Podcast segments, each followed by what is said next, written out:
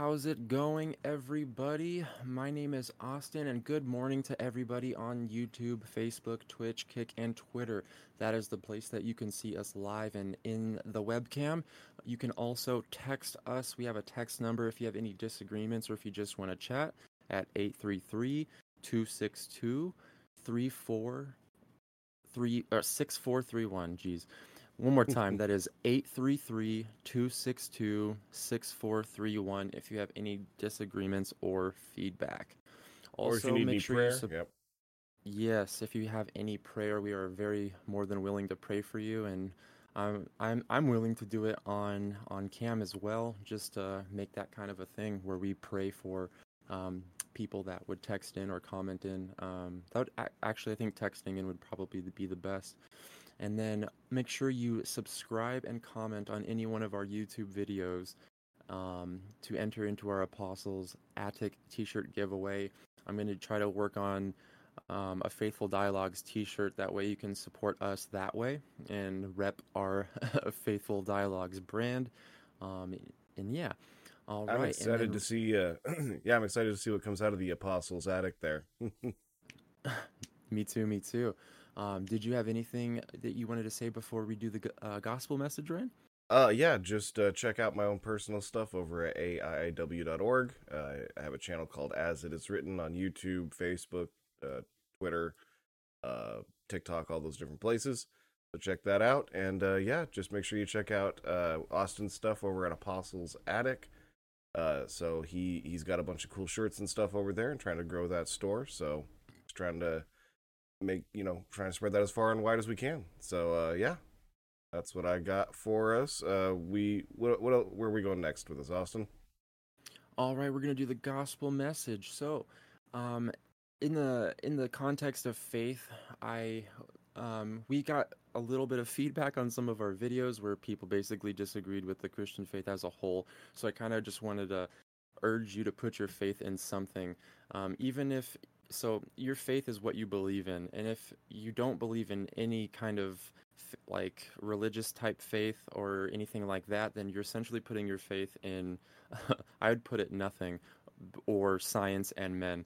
And so, kind of, if a lot of times people will believe in evolution and the Big Bang theory, and the evolution th- is a theory, and Big Bang is a theory. They're both not proven, and you're kind of having to take a leap of faith in science and what people are saying about that to kind of believe that you know our universe started with one collective mass and it exploded and it went everywhere into the universe and stuff like that and so that's basically something that you're putting your faith in if it's not Jesus Christ. And what I wanted to urge everybody is to look into this for yourself, read the New Testament, read the Gospels, and put your faith into Jesus Christ because that's where the Bible says your eternal salvation lies is through the, the death of Jesus Christ. And so the gospel message essentially is the good news that the Jewish Messiah or the Christ has come. He laid his life down as a willing sacrifice to pay for all of our sins, and he died on a Roman crucifix, uh, Roman cross. He was buried in a tomb and then rose three days later. And that resurrection was a sign that his sacrifice was accepted by God. And so, if we put our faith in the death, burial, and resurrection of Jesus Christ, then we have a promise that we have eternal life in heaven and we will spend the our, our eternity in heaven. And so that's why I, I would urge everybody to put their faith in jesus christ and not science and not men because it's again an unproven theory the the big bang and all that kind of stuff. And so you might not consider yourself somebody that worships something but you ultimately do. You ultimately are putting faith and worship go hand in hand. So if you're if you're putting your faith in um i i do believe that science um says that you know big bang theory is true then that's what you're putting your faith in. And so it's you have you have an un you have an unproven scientific theory and then you have faith in god. And so basically that's your choice. And so i want i would urge everybody to choose to put their faith into jesus christ because just like the thief on the cross you are promised to be in paradise with him. And so Amen. yep that is the the gospel message. Put your faith in jesus christ and you will have eternal life Absolutely, that's uh, such an important message these days. And uh, you know, another thing that I like to talk about as well for those of you who already are Christians who are joining us for this conversation, uh, I just want to make sure that you know that you are a priest, and uh, you can see that in Revelation one six. And what that means is that you have certain responsibilities to go out and to minister to your community, to spread the gospel, to share that with your friends and your family and those people that you interact with on a daily basis. And so, you know, I just want to urge everybody to go out and do that. That's that's the number one thing. That's why Austin and I are here having these dialogues. And uh, yeah, so just uh, go live up to your uh, responsibility as a priest. I'm I'm doing my best too, and we're trying to work that out, right? Yeah, if you're Christian and you've never um, spoken to anybody about the gospel, give it a try. It was really awkward for me at first, but now I've gotten the hang of it, and it's not so awkward for me to just kind of, you know, let people know, hey, if, you know, if you put your faith in Jesus, you you know you'll have eternal life, and you'll go to heaven. That's what He promises. So, Amen. Yep. And uh, you know, just just kind of on the whole uh, science thing versus you know belief in in God you wouldn't have your kid use a textbook for a science textbook from 50 years ago and if you and in another 50 years you wouldn't have your kid use a science book textbook from today because they're constantly changing. We our understanding of the world is continually evolving.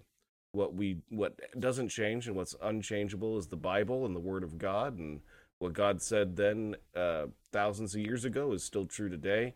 And you can go and you can look up all the different prophecies, all the different science found in the Bible, and you'll see that it is completely consistent, hasn't changed, and actually, what we've found is that science uh, has proven a lot of the things that the Bible claims. So, yeah, I've been looking at some of the archaeology stuff that's going on in Israel, and they're they're digging up stuff that's like basically aligning uh, with the Bible, and even the time periods.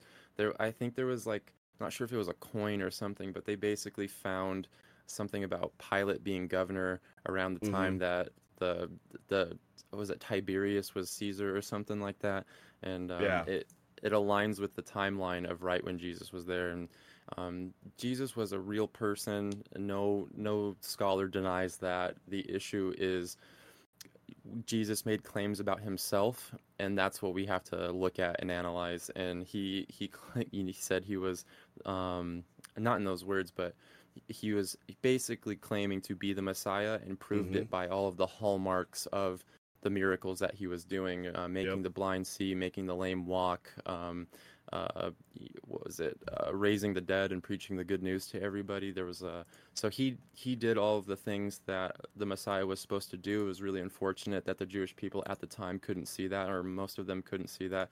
I remember the account when um, the the man who was healed of his sight comes in front of the Pharisees, and they were, and he's like, um, he, uh, when has anybody before um, or nobody has ever healed anybody of the of their their blindness. So how do you not know who this is? It was it was just funny. So mm-hmm. uh, well, and, and yeah. like like you were saying, they're they're constantly finding uh, new things in Israel that confirm what the Bible says. So actually, two weeks before I landed in Israel, uh, they were doing some excavations at a place called Caesarea Maritime, which was a city that was built by King Herod. and uh, literally two weeks before I landed, they discovered the jail cell that uh, Paul had been kept in when he was a prisoner there, and so nice. like they're constantly finding things that confirm what the Bible says to be true. You know, so that happened. That was a real thing that happened two thousand years ago, and we've actually gone and found the jail cell that this guy was kept in. That then went and is likely the the one who uh, is our great great great grandfather in the faith, right? Like, if you go yeah. back far enough, uh, basically every Gentile can probably trace their faith to to Paul. So, wow, that's really cool. yeah, and so it was, it, it's it's really incredible just getting to be in Israel and and see the real places where Jesus was and where all these biblical figures were. It's a it's a trip. So yeah, I'm I'm sure connecting with the Bible on a physical level in that way is like it just probably does something to you. I'd really like to experience that at some point. I, I highly recommend it, and uh, yeah, we'll uh, yeah. So um, but yeah, it, it's it's just cool seeing that the history is real. Like you can go and you can see the places that are talked about in the Bible in reality. It's it's just it's a trip. So all right, we can uh we can move on from my little uh Israel moment there. I guess I have some pictures to show. Or, or where are we at in our uh We're gonna do um, AIIW and then Proverbs after this, or actually Okay. P- PGI after this. Okay, cool. Uh yeah. Did you want to bring that? Are you bringing that up now? oh, the P uh the PJI. No, the the Israel stuff, or do you want to move on into the? Oh yeah, I, I sorry, miscommunication here. Yes, I have some Israel stuff, and let me bring it up so you guys can If you're see it. listening on There one of the go. podcast websites, you can check into the pictures that we're showing by going to um, where we're live on YouTube, Facebook, Twitch, Kick, and Twitter.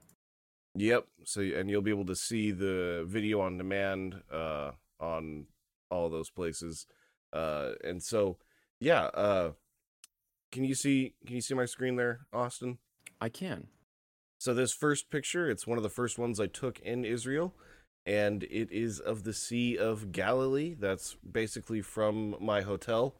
And Man, uh, look at that water. yeah, it's beautiful. One of the one of the first things I did was I got to go and just jump right on into that water, uh, right after we got there. So that's during the day. Uh, here's this is literally my hotel room uh, at night.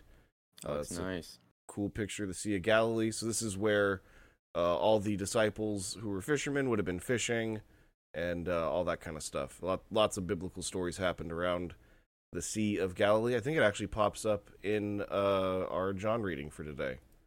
Um, Nice. So I can't remember what site this was, but uh, it, this is a baptismal pool uh, from the third century uh, AD.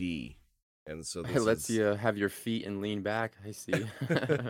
well, people were also a lot smaller. Uh, it also might have been made uh, for children. I'm not sure.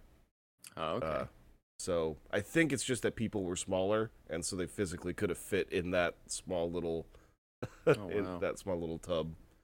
Um, so here's uh, Pastor Joe. He's the one who led the trip. Uh, he lived in Israel for about a year and a half. He's uh, given us a little sermon uh, where Jesus fed the 5,000. So you can see behind him the Pope is blessing his sermon. No, I'm just kidding. Uh, so one of the things you'll find uh, if you ever get to Israel uh, is that if it's a cool site where Jesus was, there is a Catholic church that got stuck over the top of it. Um, and so yeah, uh, this was just a spot where Joe could kind of preach from, and we could all kind of sit and, and listen to him. So that was that was good. Uh, and then here is a synagogue from, I believe the third uh, sometime. Uh, I'm not sure what when it was from, but this is the synagogue. Uh, so I believe that there was a biblical story that happened in this specific synagogue, but I can't remember uh, exactly.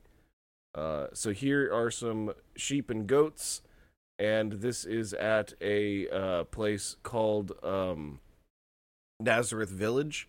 And so uh, what they did here is they kind of recreated a first century uh, farm uh, or and uh, kind of like life experiences of somebody that lived at that time. And so they had a bunch of actors uh, that were acting out different scenes and kind of giving you a, a feel for what what it would have been to live at that time uh, there. So that was one of my favorite experiences was just kind of getting to walk around Nazareth village and see kind of where you know that's where Jesus would have grown up, and this would have been a lot of you know what he would have experienced. So he wouldn't have been directly on like the farm part of it, but he would have definitely been in and around farms and gone and helped out the cousin that needed you know help with whatever that sort of thing. So It, are, are those people um, Messianic Jews by any chance, or are they just kind of Jews that are doing like a tourist attraction? So, uh, my understanding, I, when I walked into the building, it had a YMCA, uh, um, uh, uh, the plaque out front, and so YMCA actually stands for Young Men's Christian Association, I believe, and Oh, wow, I so, uh, I, I this is an act, this is actually a uh, Protestant uh thing in Israel, which is very rare. Very few things are, are actually ran by uh, Christian Protestants. Um, and so I, I believe that they're a, a they're their own like foundation, a Christian foundation there. So these are a lot of these people are uh, volunteers from around the world. It's a way where you can go and spend a couple months in Israel and like kind of live there and have a reason to be there rather than you know try because they won't let you just go like live in Israel for any reason. You have to have specific business that you're doing in order Yeah, to like a stay work there. visa or something. Basically, yeah. And they're very strict about that kind of stuff because they they really don't want you over there spreading the gospel. Like that's the last thing that they want anybody doing is is you know messing things up with their religious uh like dynamics. So What there there is a couple um, Israeli people that have converted to Christianity who actually reside there and are going around street preaching and stuff, and I thought that was super cool. So Yeah. we definitely got to pray for those people and their spreading of the gospel because they're doing God's work over there, man. Amen. well, and it's it's easier if you are Jewish, right? Uh, because you have a, a legal right to be there. As a as an American, you know, Gentile Christian, I have no right to be there at all, right? And so yeah.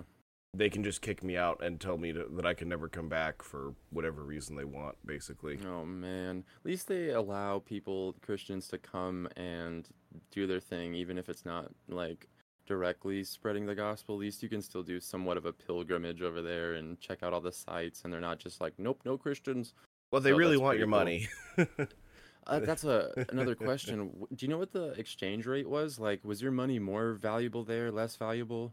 Um, so the, there is uh, so there's two things in that question. Uh, so I I have a, a background in economics, and um, there's what the direct exchange rate is. So the exchange rate for dollars to uh, nis, and that stands for New Israeli Shekel, uh, is th- was about three point six when we were there, and so for every dollar I could turn that in and get three point six Israeli shekels. Um, Wow, that's So- actually good.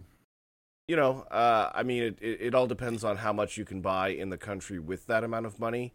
So it, it's hard for me to determine if that was or if that is or isn't a good exchange rate because, you know, I'm in all the tourist areas, and so everything is just marked up for tourists. So like, I would Oh. pay. You know, there were certain shops that were charging like eleven shekels for a water, which is like three dollars for a big bottle of water, and then you go around the corner to the like actual local uh corner market type place and they're selling it for three shekels which is slightly less than a dollar. So Oh wow. and it's the exact same bottle. One's for tourists one's for for locals. So that's that's just kind of how it goes. Um Does everybody speak English? oh yeah. There there was never a point where i needed to speak another language though there are always going to be people in the background yelling and talking you know talking in front of your face but behind your back using a different language right? Like hebrew is the next is the next most common at least in the areas that we were in. Um i would assume bethlehem the most common would be arabic because that's part of the palestinian authority territory. Uh but yeah wow. so uh yeah so that that's just a few more pictures. Again i'm still trying to get a uh an actual presentation going it's just i got a lot of stuff that's going on i'm starting a new job and a few other things so Yeah. still working on that All right. Well, I'll be praying for your job. thank you thank you yeah All right. So now we are going to talk about an article from Pacific Justice Institute. If you want to go and check them out, they are, uh, I believe, at uh, pgi.org. I'm not. Hold on. Uh yeah, Just like a Pacific Justice Institute. They're they're um, they're a Christian firm that defends legal issues that have to do with um, Christianity. And so, like a lot of times, if something happens where um, your your religious freedoms are infringed upon or anything like that, then they will represent your case. And I'm assuming it's for free from what I've heard on like the radio and different different things like that. So they're really they're really on top of the um, the religious activism and just making sure that we have a voice and making sure that we're not getting um, you know removed from conversation or just anything like that so they're they're a really good group i'm really glad they're doing what they're doing and it makes it a whole lot it, it feels like someone's got your back when uh, when uh, there's legal issues going on. You know what I mean? definitely, definitely. And uh, you know, I've I've been supported by different organizations like these, and it's it's definitely nice knowing that somebody's got your back when you're going out on a limb and, and doing something a little bit uh, dangerous. So, yeah, the, these organizations are are a godsend. Um, so uh, did you want to read it or did you want me to? I can read it. Um, okay. Let's so what we have here is that the headline says parents could face jail time for sending two emails school staff don't like. Critics sound alarm on California bill. And I'm going to go ahead and read now. Um, California has all has undermined the rights of parents from out of state when it comes to experimental transgender health care. But the legislature also is considering a bill that would criminalize causing substantial disorder at school board meetings, an attempt to chill parents from speaking out, critics warn. S- Senate Bill 596, which the California State Senate passed in May 30th of 08? No, no, no. It's, it, yeah, that is uh that's the vote tally. August? So it was it was oh. passed oh. 30 to 8. Oh. Um, so there were 30 we votes need... for, 8 against. Yeah, that's it's we... crazy how small the assembly is. Yeah, and we also need more people who have good values and are Christian to come and be a part of these these meetings because our vote really matters. And if we don't get involved the world's going to get involved and we're just going to get like just bulldozed over if we don't have people that are standing up for what they believe in because I, I guarantee you a lot of parents agree that they should be able to go to PTA meetings and speak out on issues, but they're not actually getting involved. So if your kid is going to a school, I mean, first of all, just take your kid out of public school. But if your if your kids are at a school and you, you, that is public and receiving funding from the government, you should get involved and know what they're teaching your kid. You should ask your kid what they're teaching them, and you should go to PTA meetings. You should be as involved as humanly possible in the affairs of what your children are being educated so, on. Yeah, so th- this is even more insidious than PTA meetings. So th- this is the actual school board. So there is an official government organization that is called the school board that you elect the members of and they're trying to say that you can't go before this board and upset those people right? Oh, like that's here. it's even it's even worse than that. You because you and I, I originally said assembly uh, this was in the senate. So senate bill 596 uh, which was passed in may um, says uh, the state law bars adults from subjecting a school employee to harassment. And so uh, and it expands what a school employee is to also include the school district. And, and so th- this won't stand up to. Uh, there, there are specific um, uh, uh, amendments in the to the Constitution that cover this, right? Like the First Amendment, we have a right to petition the government for a redress of our grievances. And so, in order for me to be able to do that, I have to be able to go before this board. And and so there's uh-huh. a whole there's a whole host of of attacks that will be launched against this bill, and they should be successful, though it will take years to get through. And and the real problem is it's it, it is just trying to get parents to sit down and shut up right now. That's that's the only goal for this bill. They know it won't hold up to uh, legal scrutiny. They, like it's completely illegal. I have every right to go before a school board and say whatever I want. Just like uh, if you're on if you're on the street and a cop walks by you, you can do you can say whatever you want to them. I, I you should be respectful, but you have every legal right to say absolutely anything you want to them as long as you're not calling for you know direct harm to come to them, right? Like you can cuss out a cop, you can flip them off. Again, I'm not saying as a Christian we should do this, and I've never done that, nor would I. But you have every legal right to, and so I have every legal right to go to this school board and yell at them for, you know, trying to trans my children all day long. I have every right to do that. You're the one that signed up to be in an elected position. So you sh- you have to be able to I have to be able to go to that elected official and be able to to express my grievances as seriously as as as possible. Yeah, I don't know if anybody's ever looked up a city council meeting, but whew, they get intense. The people mm-hmm. that show up to those, they let them have it. and they have every. It's basically just a roast fest. It's one person after another just laying into these uh, city council people for like the bills that they pass and the things that they do. It's well, it it it it can be over silly, you know, seemingly silly stuff, but you know, people don't want that left turn signal being put in to go into their residential area because it's gonna increase traffic, and now I got people driving by my house at 4 a.m. and honking their horn. So people get real upset with like city officials and and those kinds of things. And of course, when you're dealing with children, and especially today, when you're dealing with the issues that we are as a society where we're trying to turn our children from boys into girls and girls into boys like those get heated. And so that's that's where this is coming from. And and this is all part of a, a of a coordinated attack by the democrats on parents. What we see is that the fbi uh, last year the year before uh, decided to um, uh, to classify parents at school board meetings as like basically the same as terrorists. yeah, so they were words. like, yeah, so but because you because these parents were going before school board meetings and getting heated, the FBI was starting to look into them essentially under the same rules that they would a terrorist group, and it's it's completely insane.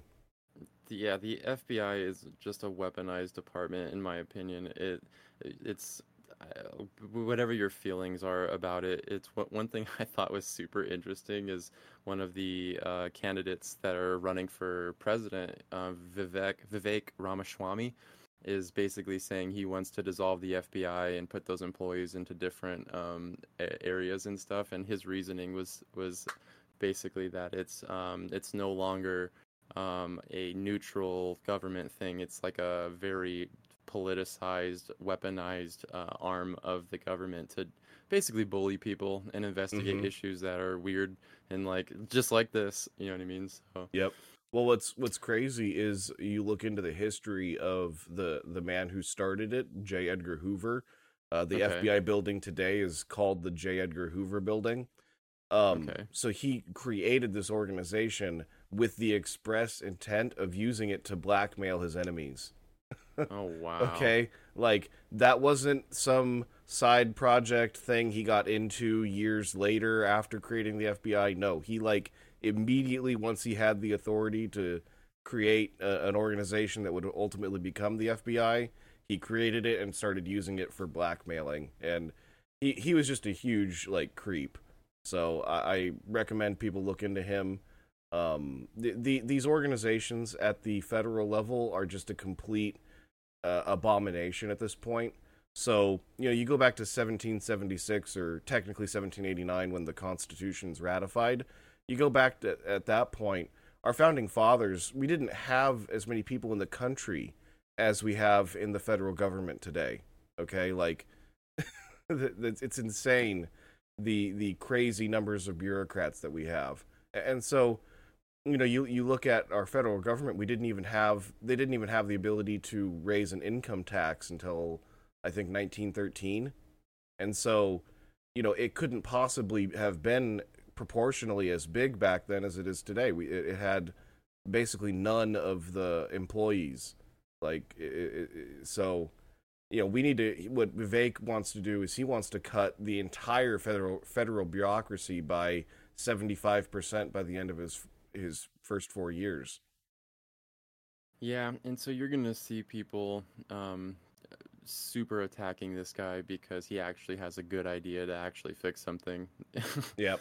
Well, and, and and but and the problem is today he's talking about firing millions of people, and so that's you know who doesn't have an uncle or a brother or a cousin or an aunt that's employed by the federal government or by some form of, of some level of government, right? It's hard. Like, do you say the quiet part out loud, or do you just wait until you get elected? Right? Like, I don't know. but he's being one. One thing I I've just noticed is he's being very forthcoming about his intentions and all that kind of stuff, and so it's really it's really interesting, like that he would open himself up to that type of attack. You know what I mean? Yeah. Well, and I, you know, I just want to be clear. I, I do think he is a little bit. It's not shady, but he he is a little bit coy with uh, his his religious beliefs. So he is he's a Hindu, but he is some kind of an interesting version of Hindu that uh, believes in one single god somehow, or in some kind of a creator god in addition to all the other gods. I'm not sure exactly what his beliefs are. And so he'll start his tweets like he'll tweet a, a whole list of truths, and it'll it'll be the number one is that God is real, and so I, I think what he's doing is he's trying to I wouldn't necess- necessarily say the word trick, but he's trying to confuse people into thinking that he might be a Christian. Because I had to do some deep like googling to figure out what his exact religious beliefs are. So I I do want to preface everything we talk about with this guy with the fact that he's a Hindu and but he's kind of odd about the way he explains that. Yeah, I've heard him talk about. Um, he was on some kind of thing where he said um, something, something that's not, you know, expressly sinful, and you know, it's a Christian thing. And then he was like um, something about um, um, the stream paused, and then he was saying something about he was talking about the the book of Exodus and Moses and and um, like leaving Egypt and stuff like that. So he'll he'll even reference the Bible and stuff. So that that makes it even more confusing. Mm-hmm. You know? Yeah. So I just, you know, I I don't want our viewers to be confused as to who he is. I like a lot of his policies, but I don't support him from a, a religious perspective, of course. But the you know another question that's cropped up because of him is can you vote for someone who doesn't claim to be a Christian? And and my belief is absolutely. I, I think that Vivek Ramaswamy is, is one of the most you know honest people to run for office because he doesn't claim to be a Christian. He doesn't claim that you know he's been saved by the blood of Christ, right? And so, uh, you know, Barack Obama claimed to be a Christian. Do we really believe that Barack Obama believes in the saving grace of Jesus Christ? Like, probably not. Do I think Clinton did? Probably not. Do I think George W. Bush did? Probably not. You know. If you So, don't, like- if you don't like say the name Jesus Christ, I have a red flags all, all over me. If uh, you really can't just say the name Jesus Christ, like you just keep saying God, God, God, God. Like, do you know what I mean? That's who's your God? Do you know what I mean? And Yeah. that's kind of that's kind of how I look at that. And if you're if you're open enough to recognize Jesus Christ, then uh, then you're going a step further in that way. But I, I I think that there, what my point is is that there's a lot of uh, American politicians who claim Christ who aren't Christian at all. Uh, Like, so I would much prefer to vote for Vivek because at least I know he's not claiming Christ and then not being a Christian in any way, shape, or form. Like I can. oh, I see. Does that make sense? Because that's Yeah. a that's a question that I've been getting from people is like, so can you vote for someone who isn't a Christian for president? And I'm like, yes, I will vote for someone. All like that's my only options are to vote for people who aren't Christians. Basically, like I don't I don't think Donald Trump really is a Christian. I don't think he's put his his faith and trust in Jesus Christ the the way that you would need to in order to be saved. I think he puts his faith and trust in himself a lot. But you know, I, I would say that for all the presidents. I don't think any president in my lifetime has been actually a, a saved, born again Christian, even though they would claim it. Yeah. So Yeah, you just gotta hope that they um, have policies that build America up and protect religious freedoms, protect the Constitution, protect the Second Amendment stuff, all the stuff that we actually care about and believe in that you know make this country unique and different. You know what I mean? Exactly, exactly. And so that's that's my point. I'm going to vote for the candidate that has the most godly positions uh you know on on different things, right? Who's going to make the most godly government, right? And uh, you know, as a as a government, we shouldn't be, you know, murdering our children. So I'm going to vote for the person that's going to not be murdering children, right? Like that's just how that's going to go. Yeah, and I saw somebody talking about basically um, the reason why we're standing up for a lot of different uh, views from a religious standpoint is we don't want you know God's judgment to come down on our country because we're a country that advocates for you know the killing of children in the womb, and when we allow that to take place, it, we're, we're our country's gonna be judged and have issues and we're to fall. And so if we're allowing this stuff to take place then we're and we're complacent in the issue, then we're ultimately responsible. So we that's why we have to do everything that we can to make sure that uh, our our viewpoints and our values are being ac- accurately represented and actually put forth. You know, so that that's one of the biggest issues why we, we would say you know fight for like a, abortion or sorry fight against abortion is um, we we don't want to be a country that's laws are allowing or even promoting the killing of uh, innocent children because yep. we, we just value life to such a such a degree that um, you know every every person every human being is made in the image of God even children that haven't been born yet you know so absolutely and, and you know you look at at how Roe v. Wade got overturned it was because a president who doesn't act at all like a Christian got elected and then pushed by Christians to appoint Supreme Court justices that ultimately overturned Roe v. Wade, right? Like, so, you know, you can vote for someone who doesn't have the most godly life or, or even profess, you know, Christ, and then there can still be a godly outcome from that. And, and so that's, that's kind of the point I want to make is just like, you have to vote for the person who's going to, have the most godly outcome, who's got the most godly uh, uh, platform that they're running on. And at this point, by default, the Democrats their their, their platforms of the devil, right? Murdering babies, uh, transing your kids, all that kind of stuff is part of their party platform at this point. Whereas Republicans, it's not great, but it's not that bad, you know. Yeah, it's it's really tough. There's a lot of people that have left the Democratic Party because they are just going in a direction that old school Democrats just can't get behind anymore. It's not about America anymore. It's not about unions anymore. It's not about working anymore. It's not about creating jobs anymore. It's not about any of that anymore. So yeah, so and right, we we should uh, we got to be uh, just to kind of fi- uh, finish this up. We got to be praying for California what happens here in California will go and, and infect the rest of the country. Uh, that's that's just the way that it is. Uh, people want to think that you can move to Iowa or Nebraska or some podunk state from California, and that's protecting your kids from you know what this this state wants to do to them. The problem is in two, three, four, five years, your state's going to have those exact same laws unless they're struck down and fought here in California. So just be Your praying for, matters. Mm-hmm. Yeah. And, and, just be praying for, for, for everybody here in California as we fight against this stuff. Uh, you know, it's it's it's a long slog. It's tough every single day having to get up and, and think about these crazy new laws that are coming down the pike. So for all those people that are, are fighting it, I'm I'm very appreciative. Yeah. All right. Let me let me jump back into that paragraph. Senate Bill 596, which the California Senate passed in May at a 30 to 8 vote would expand the state's law that bars adults from subjecting, quote, a school employee to harassment. The bill, now making its way to the floor of the lower chamber, the California State Assembly, would expand the definition of school employee to cover any employee or official of a school district, charter school, and county or state education board or office. The bill would also the bill also would outlaw, as a misdemeanor, actions that cause substantial disorder at a school board meeting.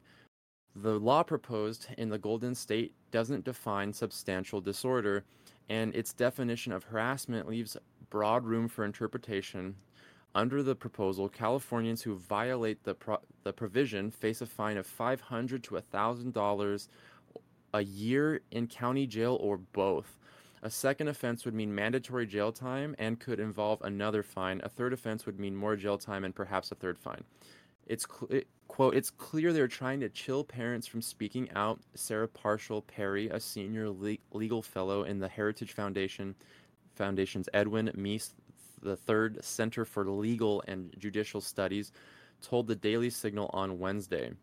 And so it's it's really it's really basically they're just broadening up harassment and they're broadening up substantial disorder and they're basically going to say because uh, what i've seen in a lot of these school board meetings and different things like that and, um, is parents will take a book out of the school's library bring it into the school the, the school board meeting and read it to these people.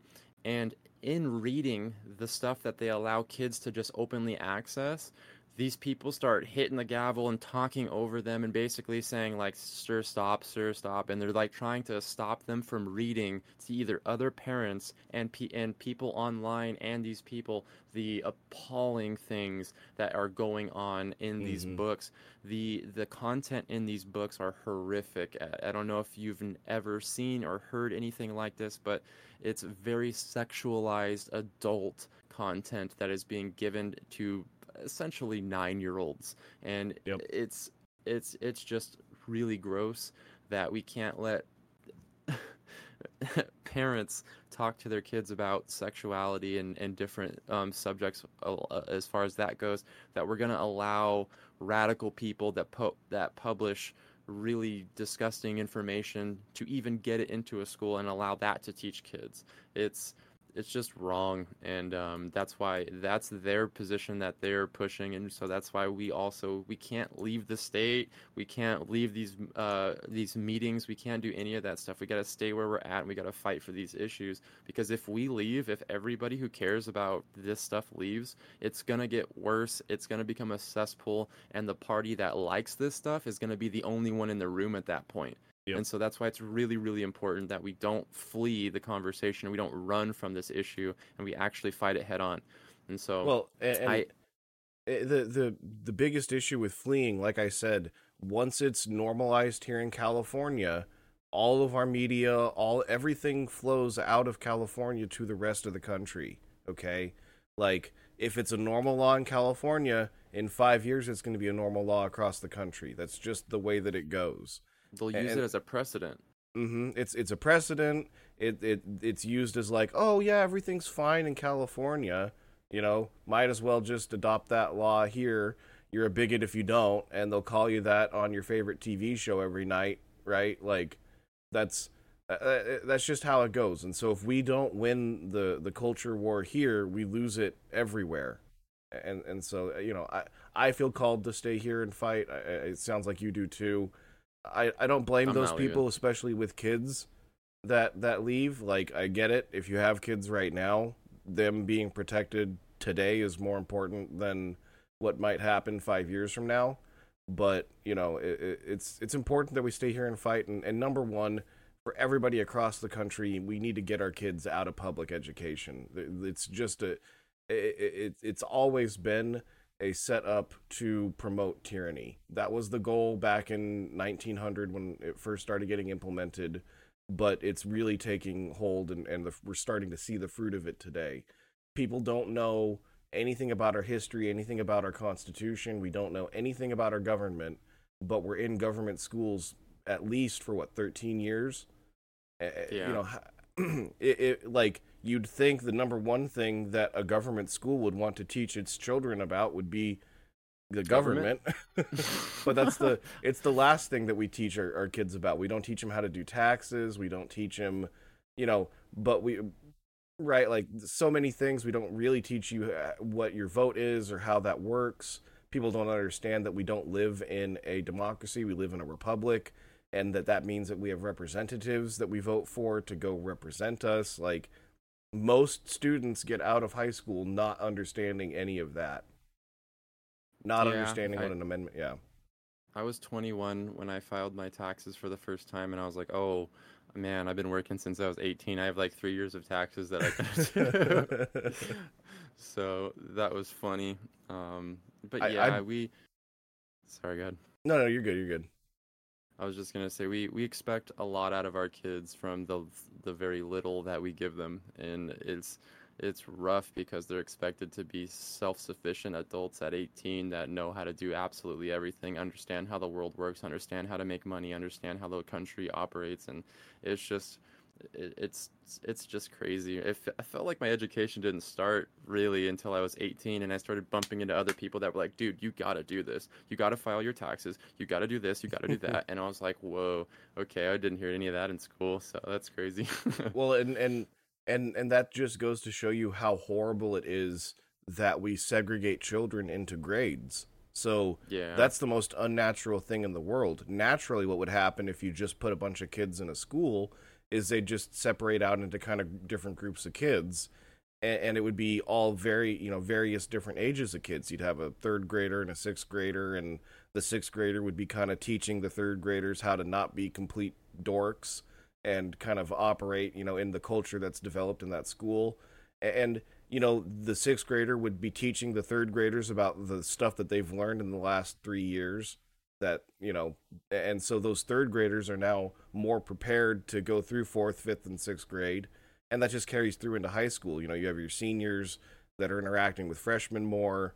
And, you know, you, you just get a lot more uh, growth out of children when they're in mixed groups like that. So, even like every single thing about factory schools is designed to to tear you away from your family and to to redo entirely how how education works and how like human beings actually want to function.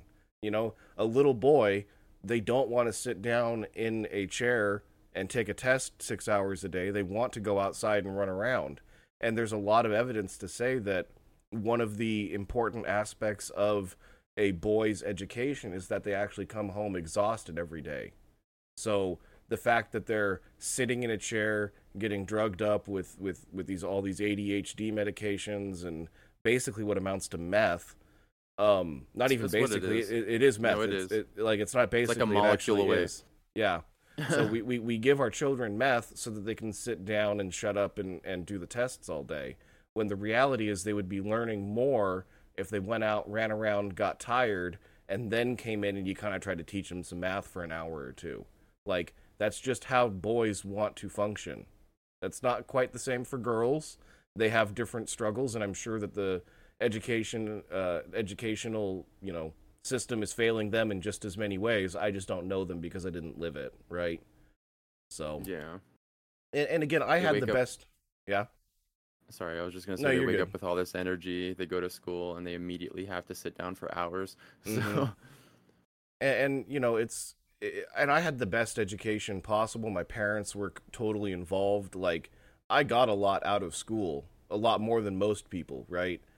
And, so i'm not upset with anything that my parents did. They didn't they didn't know all the information that we have today right? We didn't know that the news was fake and that the government was trying to you know do all the things that they, they've been trying to do to us. So i'm not mad or upset. I got the best possible education out of that system but it's a completely garbage system. You know, looking back on it, it, it doesn't work for anybody. It's not designed to work for anybody. It's designed to, I think it's designed to keep you stupid and make sure that you don't know enough about anything outside of the specific lane that you choose to be a problem to anybody else. You know, you look at the founding fathers, they were what we would call Renaissance men, where they had multiple different skills. They were all farmers.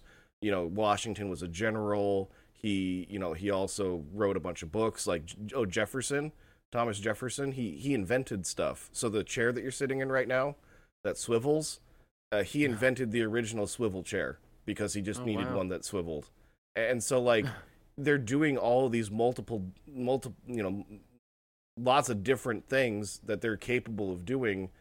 Uh, like jefferson and all them were like 20 when they when they revolted and and fought off the british so like human beings are far more capable at younger ages if they're given the freedom to learn and grow at, at, at their own direction the way that kind of God intended, you know, in their family and in their community.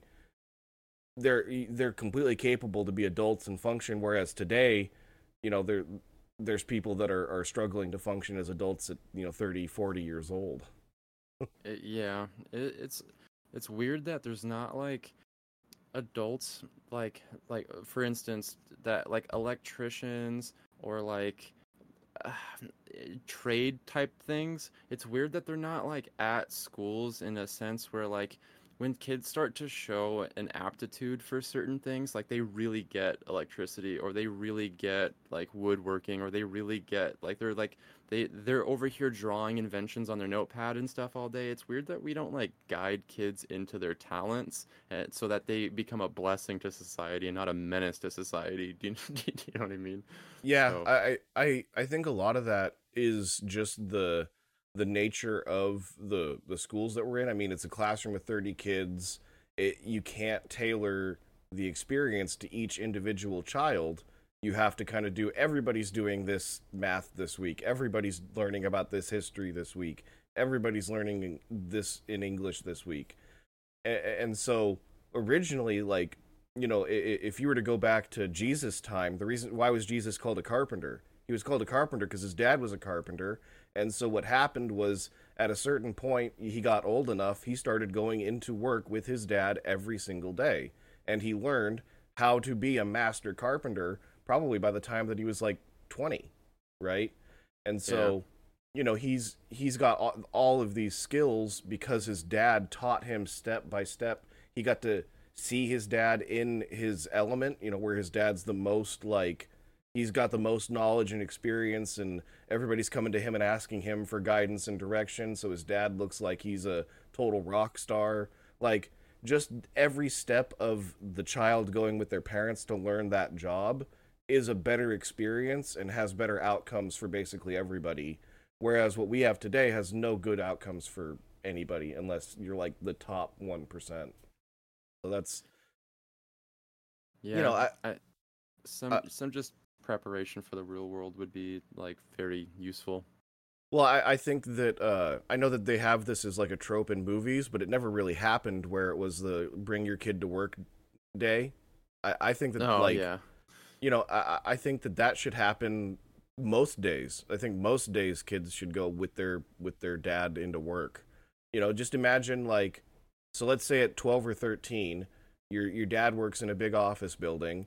You go in, you you go and you get coffee for everybody in the office. You're kind of that kid that goes around and delivers different papers to everybody. You get to you take get to know out. mm-hmm, take the trash out, you know, go get go get lunch for everybody like you can start giving responsibilities to these children and they can see what's going on in this office and you can learn a lot about how an office works and functions just by watching people work in the in that environment and so literally just having a 12 year old be there start giving them some small responsibilities i don't know if companies still have this but make them go work in the mail room you know sorting different mail and like passing mail out to everybody like there are things that children could be brought into even offices to do to see their their parents being the ones that are in charge, the ones that are completely knowledgeable.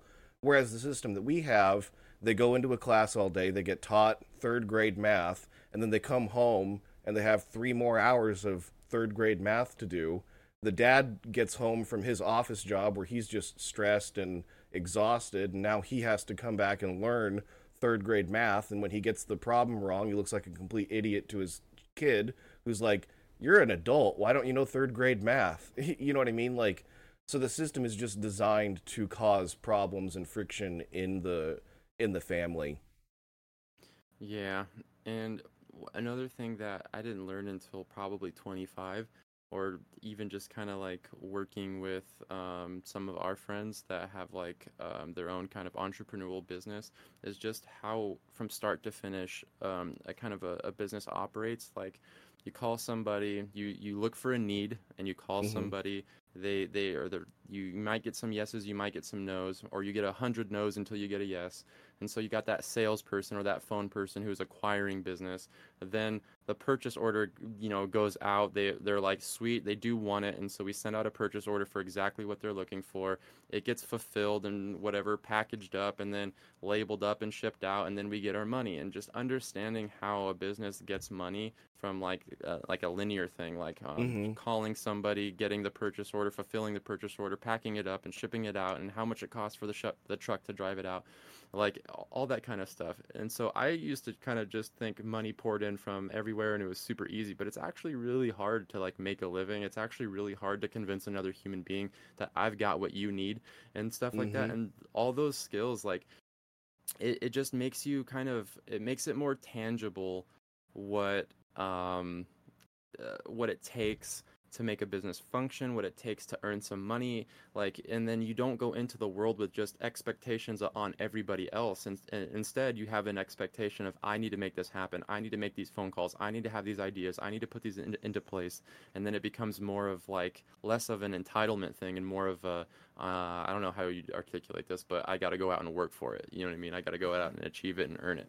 Well, and and I think the other thing that that the real world teaches you is that you can do all of the right things and still not get the result that you want. Okay, so yeah, you're in el- you're in elementary school. Like if you're in elementary school and you go and you um you you you you you study your spelling words for that week and you learn how to spell them all, you're going to get 100% on the spelling test and you'll get rewarded for that.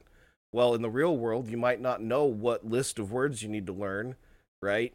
And so you go and learn all the wrong stuff and then make your sales call and you don't get the sale, even though you did all the right work beforehand.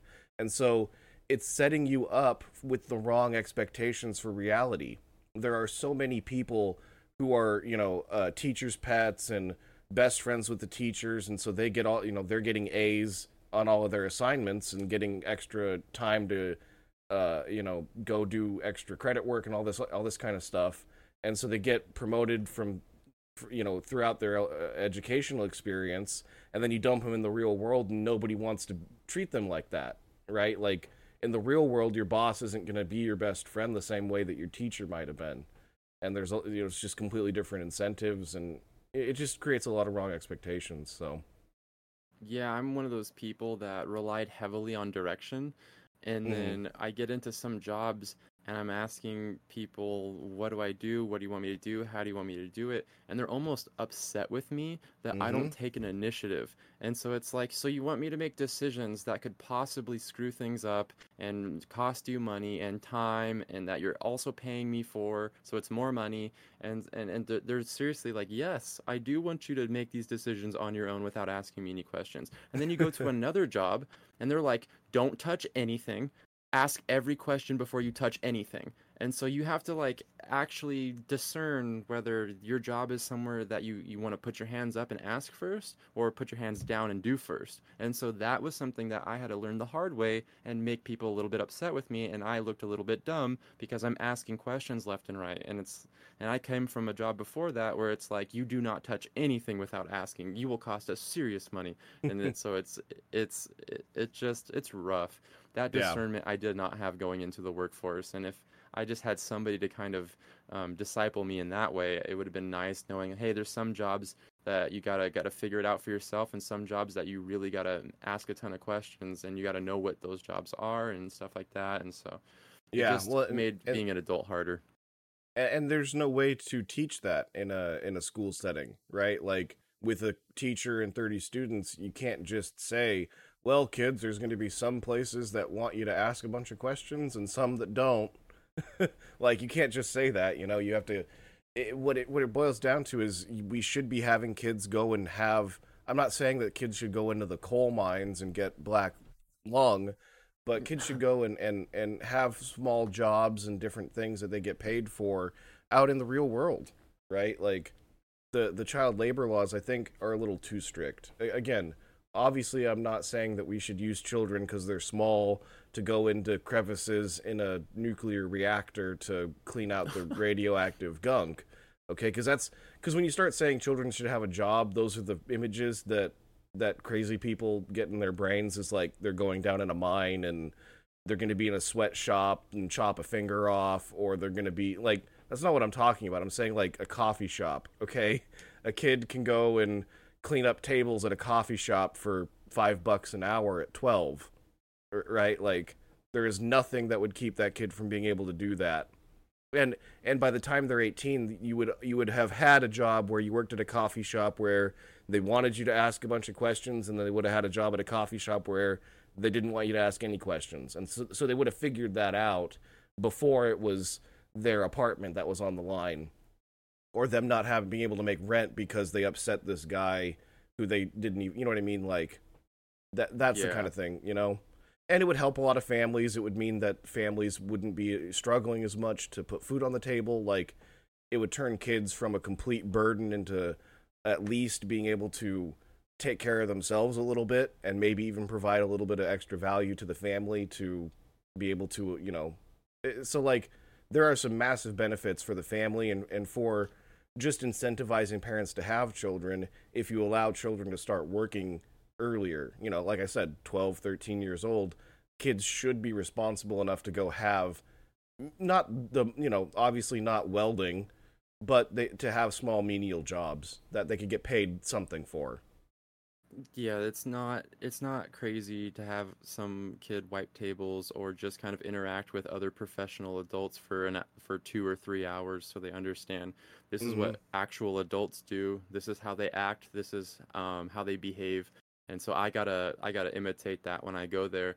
And then they come home with that discipline and they start to kind of act like an adult in the home and, and they don't remain a child until they get slapped in the face at 18 with oh gosh i shouldn't have been doing that. And they're learning it at Yep. 14 as soon as they get into high school. Hey i actually have to do something. I gotta provide i gotta help provide. I gotta do something for myself. I can't rely on my parents forever. Uh, some amount of work is gonna need to take place like you know stuff like that so Well, and the and the big problem is that uh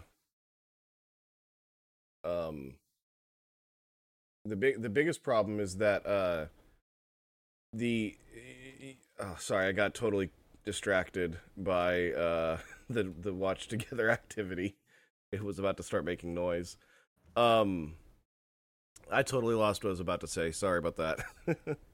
No worries. Um, let's actually do that. Um, let's go to your AIAW clip, and then we'll roll back into uh, Proverbs and the Gospel of John. Okay. Let me get everything set up here. Give me two seconds. Probably Okay, We wait. got the video almost, ready. Almost there. How do I? There we go. All right, cool.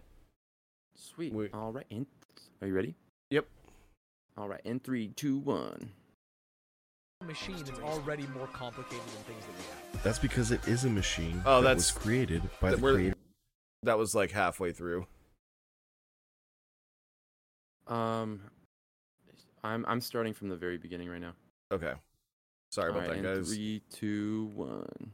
One thing that's really fascinating to me as like a human being that is probably of about average intelligence, right? The human body is psychopathically complicated when you zoom in enough. Right? Watching this little coronavirus like go into this membrane is it just looks like a machine that's already more complicated than things that we have. That's because it is a machine that was created by the creator of the universe. And so it is vastly more complicated than anything that we could possibly have. The DNA and RNA that create those biological organisms, it is an error correcting code. I would argue that you should look at God and then look at Him for salvation through His Son, Jesus Christ. That's really cool, man. I, I what do you what do you mean by it's like code or the DNA stuff? Yeah so um basically uh when you go and you look at um uh so the- when you look at DNA there are four bases that make up your DNA it's called adenine guanine thymine and cytosine something like that I used to know those off the top of my head um, and then in RNA, you replace the thi- thymine with uracil. Um, but it's A, C, T, and G. Uh, and what that is is it's it, it is the exact same thing as if it was uh, zeros and ones, but there's four of them. And so it's it's a language where you can assemble essentially words, uh, and those words in the right order create a human being okay? Or a Oh, flower or a deer or you know a, a fungus. And so um literally that you could translate a a uh, a computer program. So let's say you wanted to load up the next office. You could theoretically translate office you know into uh, dna into that a c t and g put it into a cell and then extract that cell somewhere else and put it back into a computer and run office using A, C, T, and G rather than zeros and ones. It literally is a it's not a digital code, but it is a is it a code just like what we have on our computers, just like writing down English.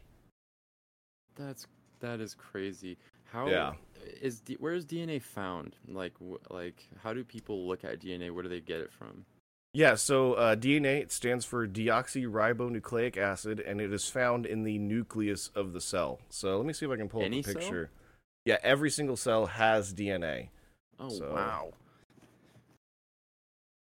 You can tell I paid attention in science class. As we were saying before, I don't I don't believe it's your fault. I think that you were completely uh, failed as a student. You weren't allowed to go run around. Okay, can you see this diagram? Am I, still okay? So uh, that big blue thing in the center is the nucleus, and then I think let me see if I can. Uh, I think the very center is where the actual DNA is, and so uh, these squiggly things. You see the yellow and blue squiggly things on the Yeah. outside. I believe that's the mitochondria. Uh, as everybody says, the mitochondria is the powerhouse of the cell. It has its own, um, it has its own kind of DNA, uh, and that actually is only passed down from your mother. So that's an interesting thing to kind of compare to. Man, So- life is so complex and cool. Yeah, it's it's crazy. This this is basically a little factory, and there's a trill there's trillions of these that are inside that make up your body. Um, but yeah, so so DNA it, it's uh, it looks like let me see. So it's that double helix pattern uh, that everybody Yeah. talks about, and so um, so this is what it looks like, kind of more detailed. Uh, man, God is big let's see. brain, man. so, um, we can see here this is the double the the double helix of the of uh, DNA, and then each of these bars it's it's so we, we see this more complicated version. Each one of these is a different. I think it's a protein, uh, A, C, T, or G, and so that's this is mapping um uh what what it's at what each one of them is actually made out of but this is more sim- simplified uh so basically they're what are called base pairs. So uh, an A always goes with a uh, T, and a uh, C always goes with a G. And so it's basically just like code that you would write for a computer, but it's in every single one of our cells. And so it's information that had to come from somewhere. And so that information then replicates and turns itself into an entire human being, or like I said, into an entire flower. So That it, it's just nuts that that's like the foundation of like life and that it the implications of like it just gives heed to the idea of intelligent design. And man like uh, when you look around at just nature and like not even like DNA and like cells like that but you, you get to you get this sense that things were put there for like a reason and it wasn't by accident. Like things are so complicated and it's just looking at dna it's like it, uh, it's just crazy. I can't i can't even believe that that would happen on its own. It's almost like it's i jokingly say that like we're we're god's video game you know oh what yeah, I uh, like I'm I'm basically not even joking when I I don't say those exact words, but I I, I say basically the same thing, and I'm not joking. We we live in a digital simulation, so you know if you if you look at our reality, most of everything is nothing, nothingness. So even if you go down in so what we were just talking about was a cellular level.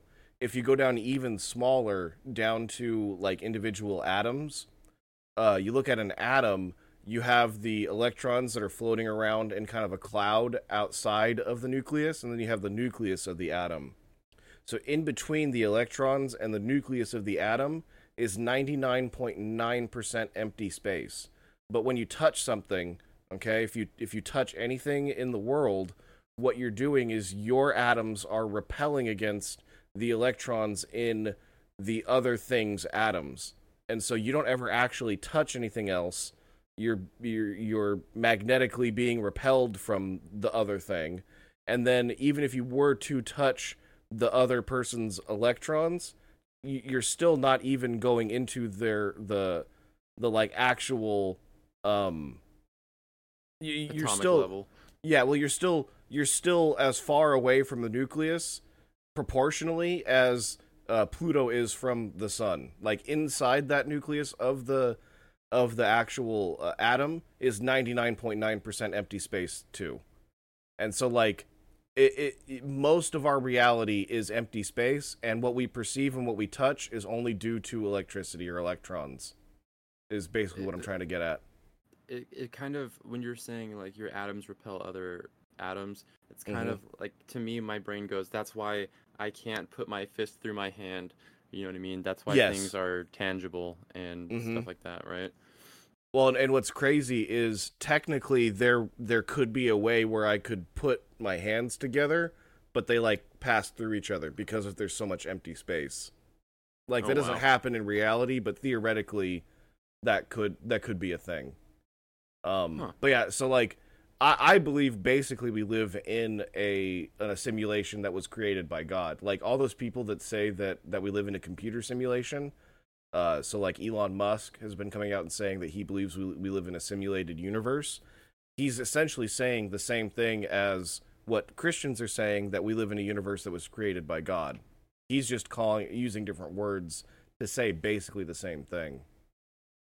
Well, when you look at like video game engines and what it takes to create them, it's essentially an empty space, and then you enter Mhm. code, and that code creates um, objects.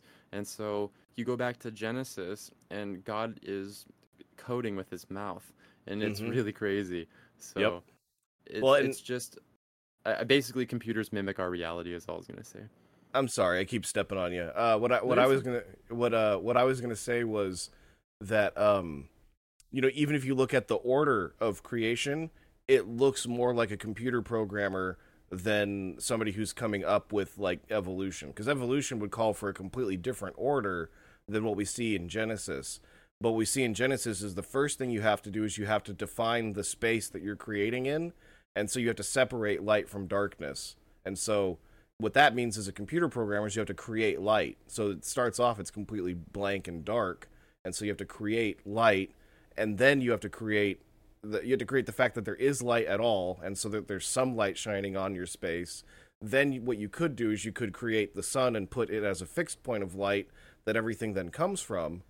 Um, but you know, you just look at the account in, in Genesis of the creation story, and it, it's not in an order that would make sense uh, evolutionarily, but it's in an order that would make sense if you're a computer programmer that's like making a computer program. And of course, God is way more incredible than a computer programmer. I'm not saying that he's just a human being like us. He's he's infinite, and but it, it our universe was designed in such a way that it, it it makes more sense as someone who is creating a reality and then making it so that you can actually utilize it rather than the realities you know just evolving So would so I'm gonna ask some questions out of my ignorance, but is Father God the one that created the what we'll call a simulation, and would then Jesus is Jesus something he put into the world that he created? Because I know in the beginning was the Word, and the Word was with God, and the Word was God. So I know that. But um, basic question: Is Jesus a created being? No, absolutely not. Je- Jesus is God, and so God the Father, Jesus, and the Holy Spirit have existed eternally. They they were not created. Um, Okay. they created everything in existence, and so uh, you know, John one one says that the Word was God. Uh, what what is what is John? What does it say in again exactly? the Word, and the Word And the was Word was God, God. and the Word was God. Yeah, and so what we Nothing see was created that wasn't created through Him. yes and so god when god speaks words right? That is the word that is doing the creating. It's and almost so like the typing. yeah and so what you'll see is that all three of the i'm going to call them personalities i'm not sure if that's 100% the right word all three of the personalities of god are seen in that genesis account. You see god the father you see the word or, or jesus christ and then you'll see that uh, his spirit was on the face of the deep uh, that's talking about the holy spirit. And so you can see those different aspects or different personalities of god present even in uh, genesis and so what they're doing is is they're all working together to create the universe and to create the earth for us to live on and, and ultimately to create us. Wow, that's uh, a lot. A lot of this is taking a little bit of imagination on my part, and some of it's a little bit going over my head. So Yeah. it's it's, it's hard to understand. it, it's it's difficult. Like I'm not claiming that I even understand it either. I, I'm just doing my best to explain it. And again, if we get anything wrong or if you have a different opinion on some stuff, please text us. You know, uh, write into us however you can. Leave us comments. Uh, we would love to discuss that and and kind of get a better understanding out of us. You know, uh, hearing what you have to say as well. Um, because again, eh, we're talking again. I'm not talking about something that's 100% scriptural when I'm comparing, you know, God to a computer programmer. Uh, my point is only to say that like that makes more sense than the universe has eternally existed and we're just constantly evolving and changing. That that's my only point. Is that the and again, Elon Musk is saying that there is a God when he's saying that we that we live in a in a computer simulation. Because it would imply design, intelligent design, right? Th- there if there if we live in a computer simulation there has to be a, a a simulator someone who created the simulation or something. I guess he could believe it is some not cosmic but extra universal thing.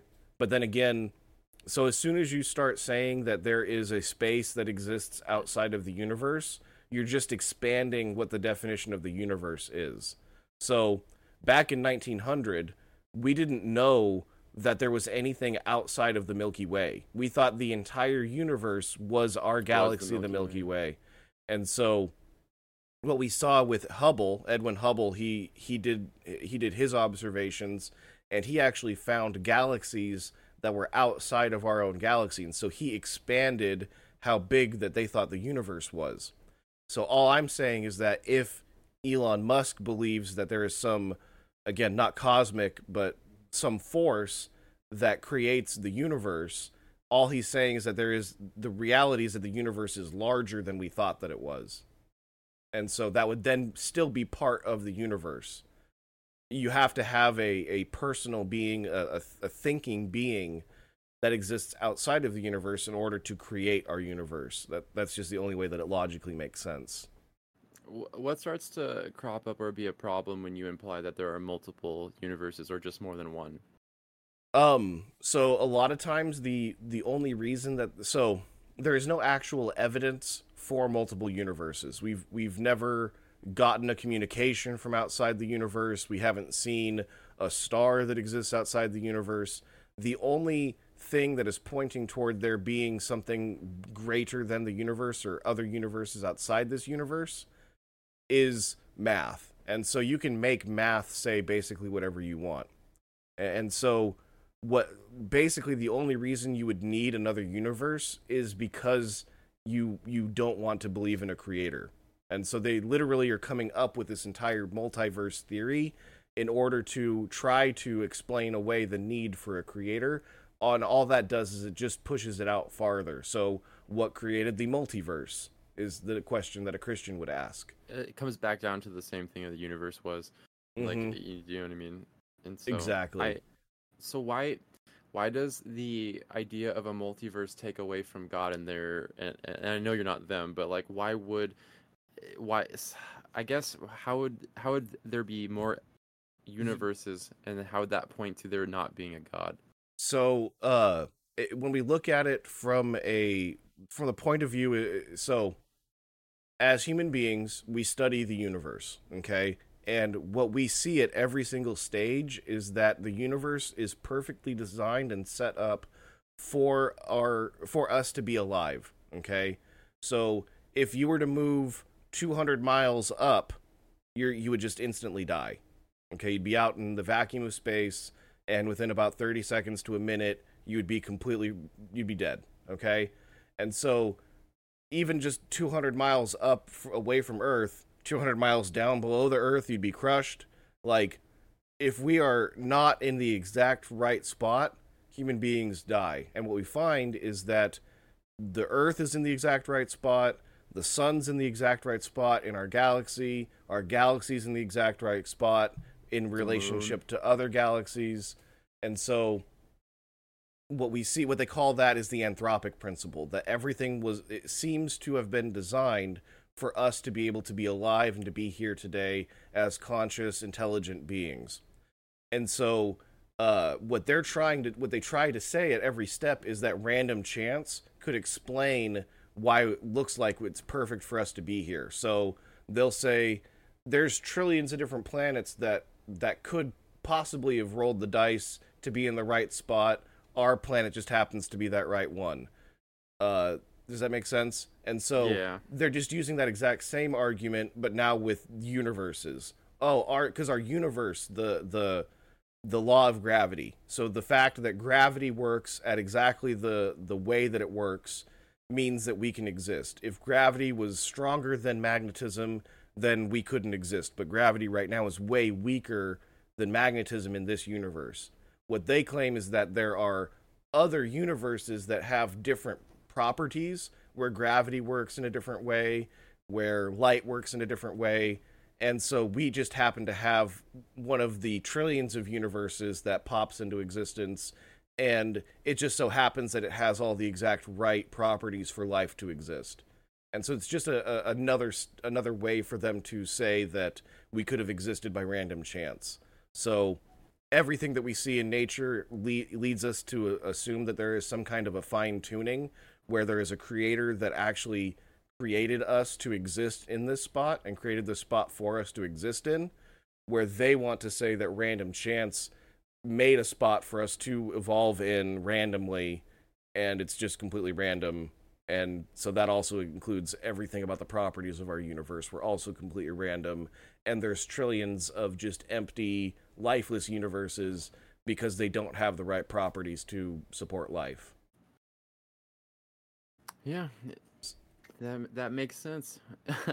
yeah. So so at every single level what they're trying to do is create enough uh, enough things so that it makes it plausible that random chance is what caused us or created us I feel like they take in a, a way bigger leap of faith than we do as Christians. That's what I oh was yeah oh yeah call back to what I was saying at the very, very beginning of the stream. Basically, that is what you're putting your faith in your, on theories, interpretations, and um, different data. And then humans take that data, say what it means, interpret it, and then they say, "Ah, this is wha- what reality is. This is what could exist outside of there." And then you put your faith in that.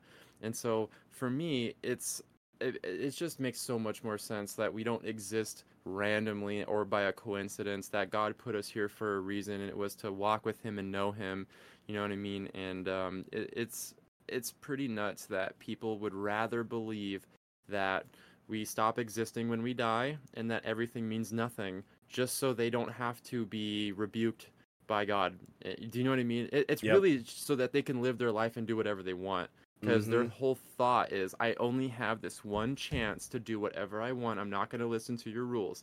And that's basically how I thought before I was a Christian. Is you know what? I'm to I'm to stop existing. Why why have somebody tell me what it is? And then you start to get to this point where if if there is an afterlife, I want to have it. do you know what I mean?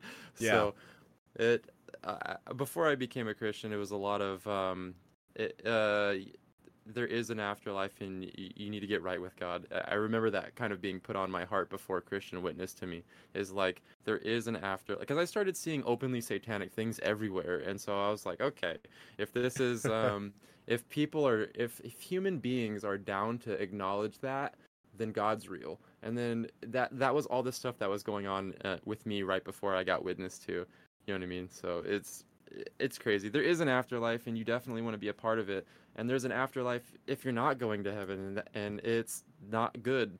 And so essentially when jesus comes back to judge the world every everybody whose faith in christ is going to be separated from everybody whose faith is not in christ.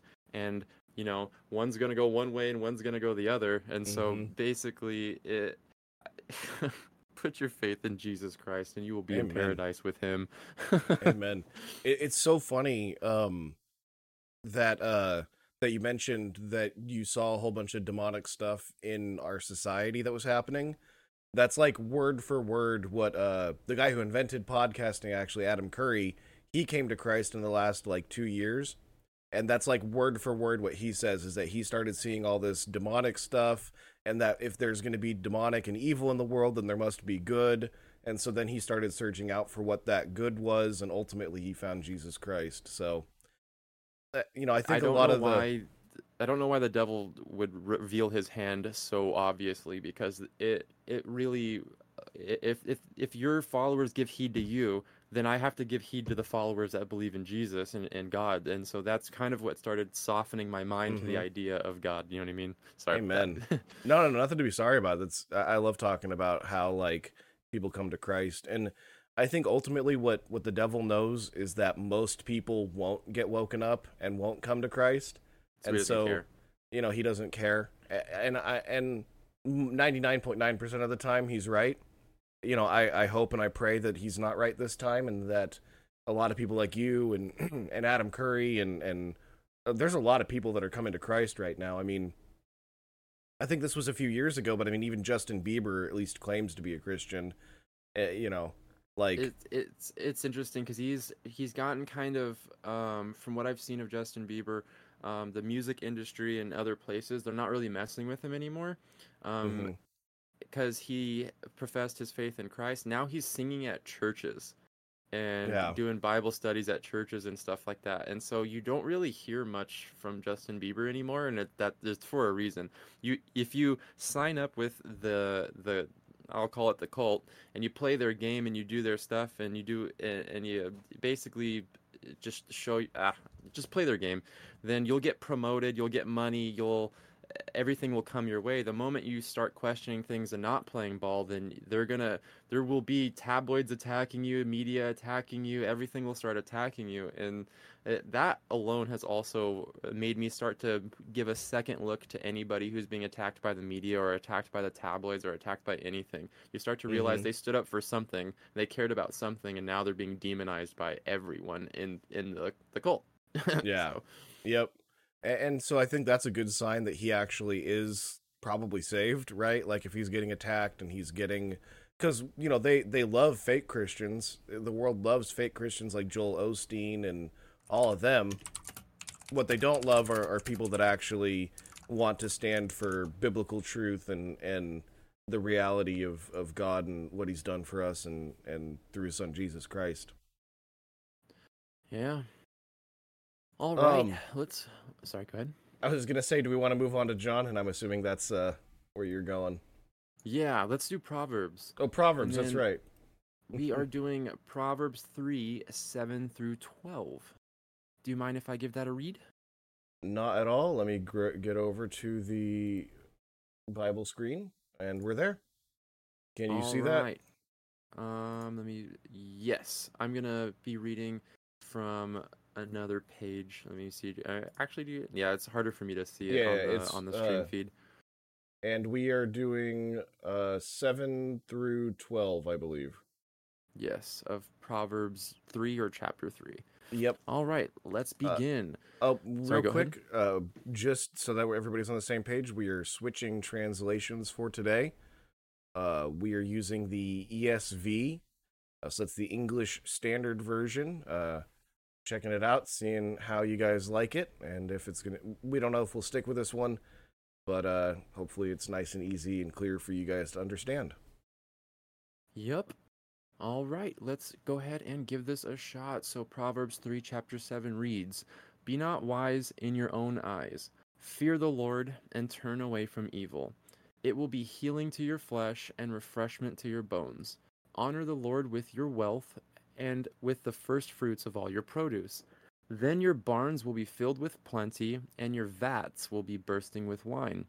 My son, do not despise the Lord's discipline or be weary of his reproof. For the Lord reproves him who he loves, as a father the son in whom he delights. So, it's um I think we kind of see this also in Hebrews about he disciplines the ones he loves. And I think the Bible basically says like if you don't discipline your son, then you hate that son. Yep. So it's uh, basically discipline is a loving act. And I'll give you kind of an example. If, say, me and you had like an issue, or you had an issue with me, or I had an issue with you, I could just be angry with you, stop talking to you, and walk away from you. Or I could be loving and say, hey, I have this issue. Um, you're doing this thing. It kind of bothers me. I'd really appreciate it if you stopped. And I've always kind of had this. I've always, I've always kind of told people when when people tell you where to pump the brakes or even to pump the brakes at all, it's it's uh, it's actually a good thing because they're trying to keep you in their life. A lot of I've had a lot of people who I find out way later stop talking to me because I was annoying or I talked too much or this or that, and I'm like, dang, if they would have just said like, hey, dude, please you're, you're you're chatting my ear off just chill a little bit like and i'd be like oh, okay okay i'm talking way too much. And i didn't get that until i had some friends that actually cared to be around me. And so i had a couple good weeks of not being uh, too chatty and then they basically said hey man like you know what i mean uh, just chill a little bit. And then i was like okay. And i was a little bit offended and upset until i realized you know they could have treated me like everybody else. They could have just been upset with me and just not talked to me, but they they were cool enough to give me the chance to say, "Hey, please stop doing this thing." And so it's in in a in another sense, um, if somebody allows you to keep on doing something that's harmful to yourself or others, that's not loving at all. Um, any amount of correctment is Mhm. loving on some level. I feel. Oh yeah, absolutely. All right. Is there anything you want to touch on in this proverb? Yeah, uh, I was just gonna say that up up in uh, verse seven it says, "Be not wise in your own eyes; fear the Lord and turn away from evil." That was something that uh, when I was younger I struggled a lot with, and probably still do. Um, you know, just thinking of myself too as being too smart or intelligent, um, and ultimately, especially when you compare yourself to God, you're you're nothing. Um, my all of my intelligence amounts to absolutely nothing compared to the The one that gave it to you. exactly exactly. And so you know for for me um that was a big a big deal. It was it was something that my friends beat out of me basically. They didn't actually beat me but they uh they would they would you know give me grief and and a bunch of uh make fun of me for i would always say that i'm 100% sure of stuff uh so they they beat that out of me which was good. You know and and so it's that that's really important for me to think about and and you know it says fear the lord and turn away from evil. And that's it sounds so simple but that's just advice that we uh we can all kind of use and and take uh, into into account in our own lives. For for people that might be um Christians that might be seeing this concept for the first time, or even non-believers that might, uh, God willing, be listening to this podcast. Um, what does it mean to fear the Lord? Should I be afraid of God? um i i think that what fear the lord means is it it means to tr- uh, come as close as you can to truly understanding who and what he is okay so if you think about god we we we we have this idea that you know jesus was very loving and very caring and and cares very much about his sheep right? But ultimately he is a being that is older than the universe. He is he's eternal and has the ability to just snap or say a word and completely unmake you. Like y- y- y- do you see what i'm saying? Like this is a, a, a being that if he didn't love us would be the absolute most terrifying thing in existence okay? His wrath will be uh, un- unspeakably horrible okay? The, so what you need to do is understand that you have transgressed against a completely holy and perfect god. That this this being doesn't need you is so much greater than you and the universe that he created that like he's just got an infinite amount of power more than we could even possibly comprehend. And the other thing that we know is that we've done something that he doesn't like. And so you you need to start off your relationship with god understanding that he has the most power of any anything ever in existence and could snap and the entire universe just disappears okay? And you've done something that angers him.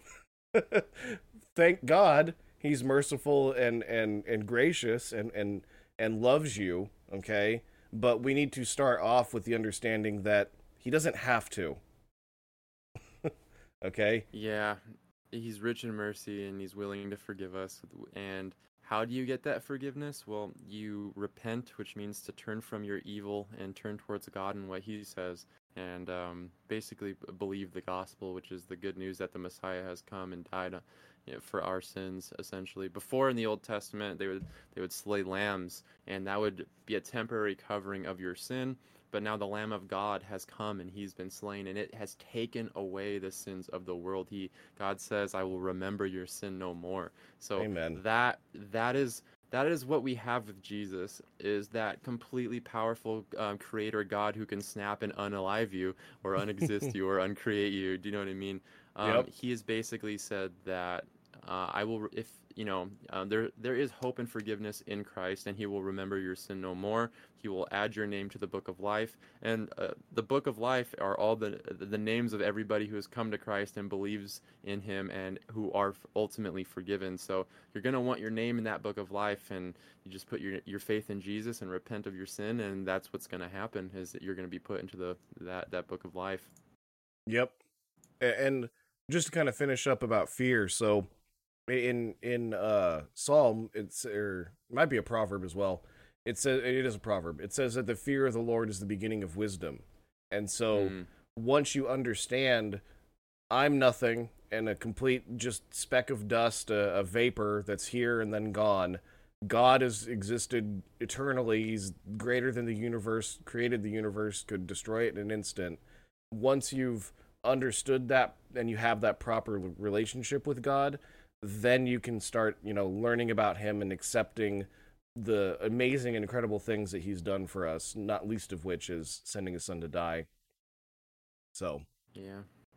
you know, and- especially uh, when you start to turn from like your sin and start to realize what sin is and how you should act and what you should do, how you should think, what you should feel, all of that stuff. I think that is when the wisdom starts to come because ultimately you're turning away from doing very bad things that cause a lot of problems to you and your family and the people around you to doing things that the Lord wants to do or wants you to do the plan that he has for your life and that's it's it's really interesting.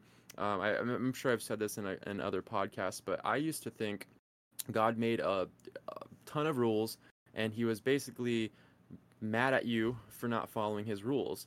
And then I examine the rules for what they are, and there is like not a single thing that He is saying to do that a doesn't make my life better or bless me or prevent problems do you know what I mean? Like e- everything that he says to do is ultimately what makes humans thrive, and it's not just to please God. It pleases God in the process, but uh, how He made you to live is is good, and then what you do outside of that is sin. And so you were Mhm. basically saying that. Um, um, I'm doing my little archery thing right now.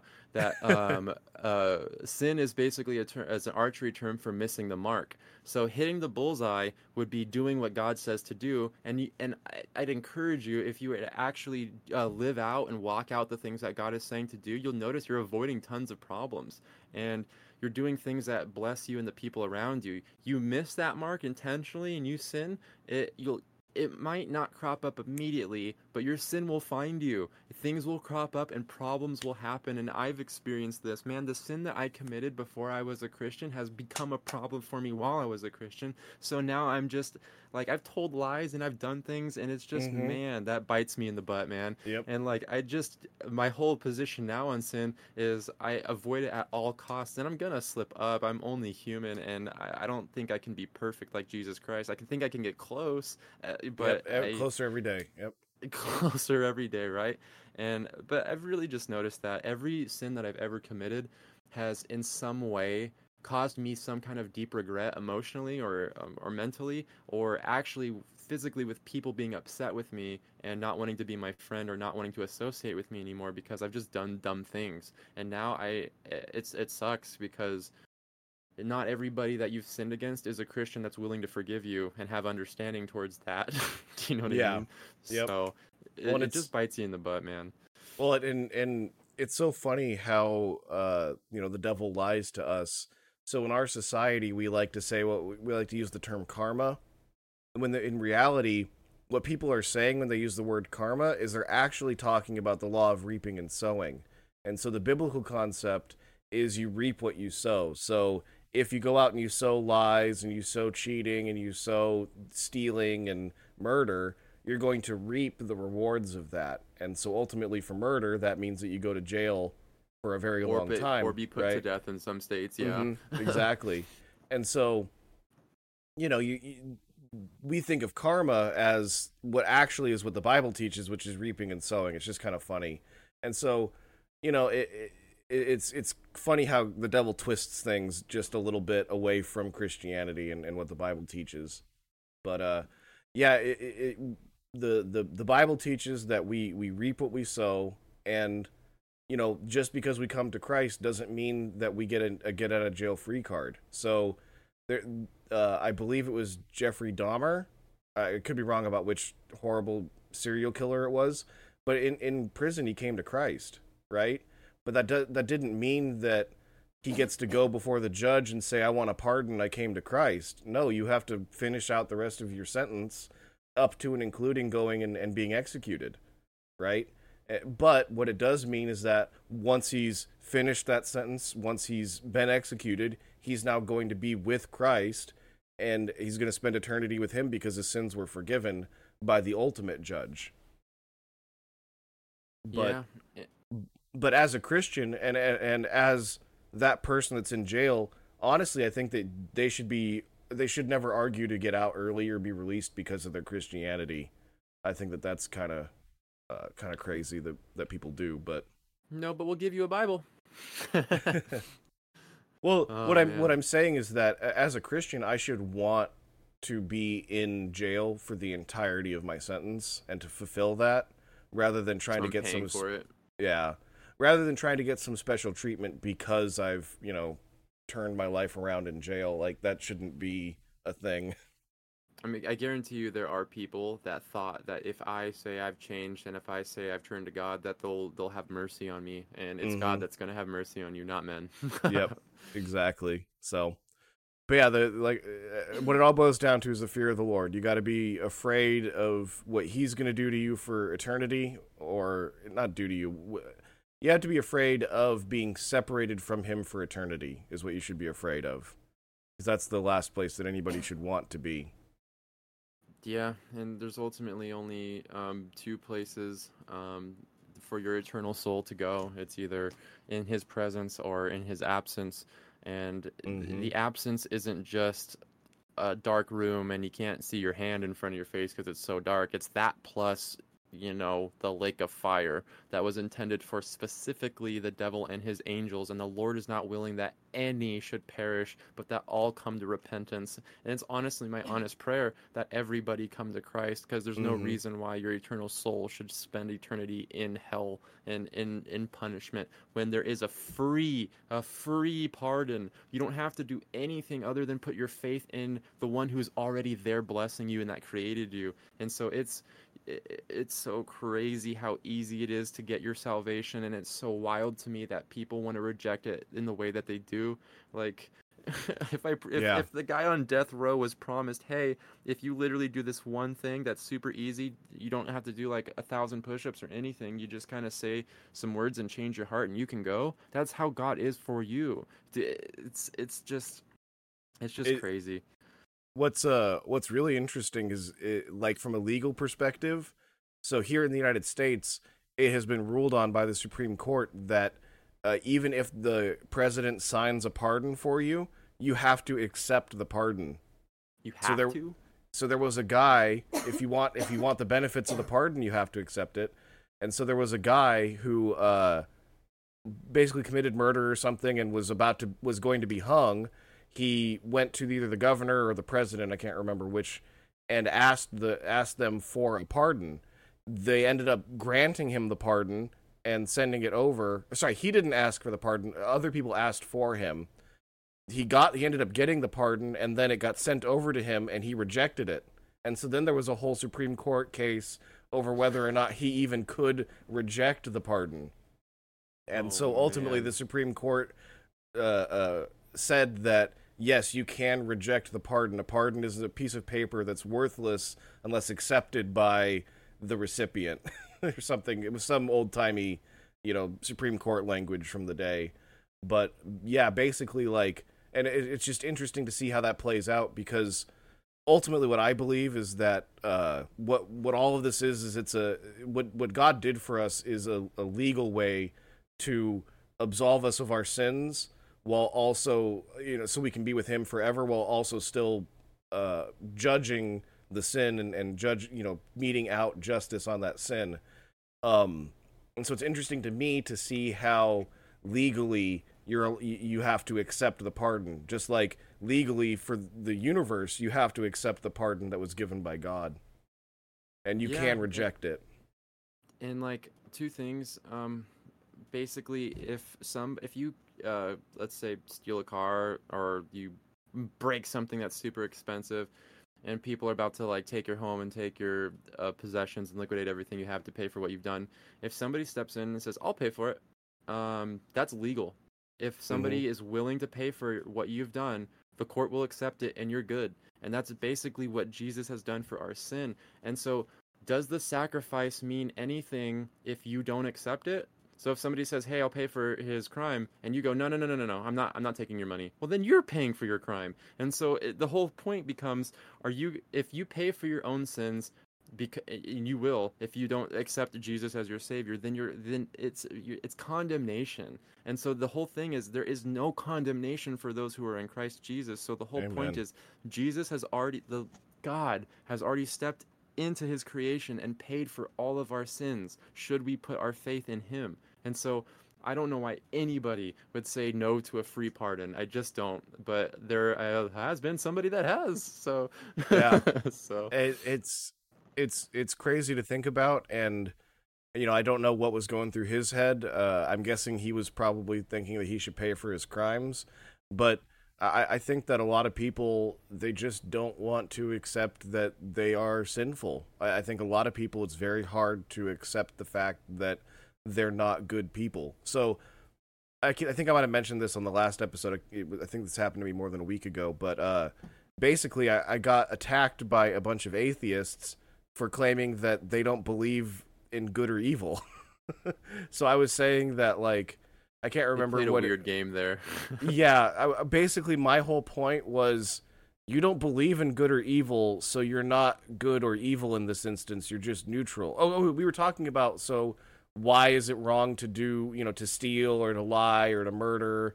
And their their whole point they couldn't come up with a reason why but basically like i don't know it was it, th- their whole point was like i guess it feels bad i don't know but they thought that basically a, a bunch of atheists were trying to tell me that they're good people and i'm just like what? I didn't think you would try to tell me you're a good person right now. I thought we were agreeing. Because i'm uh, It- like yeah Yeah.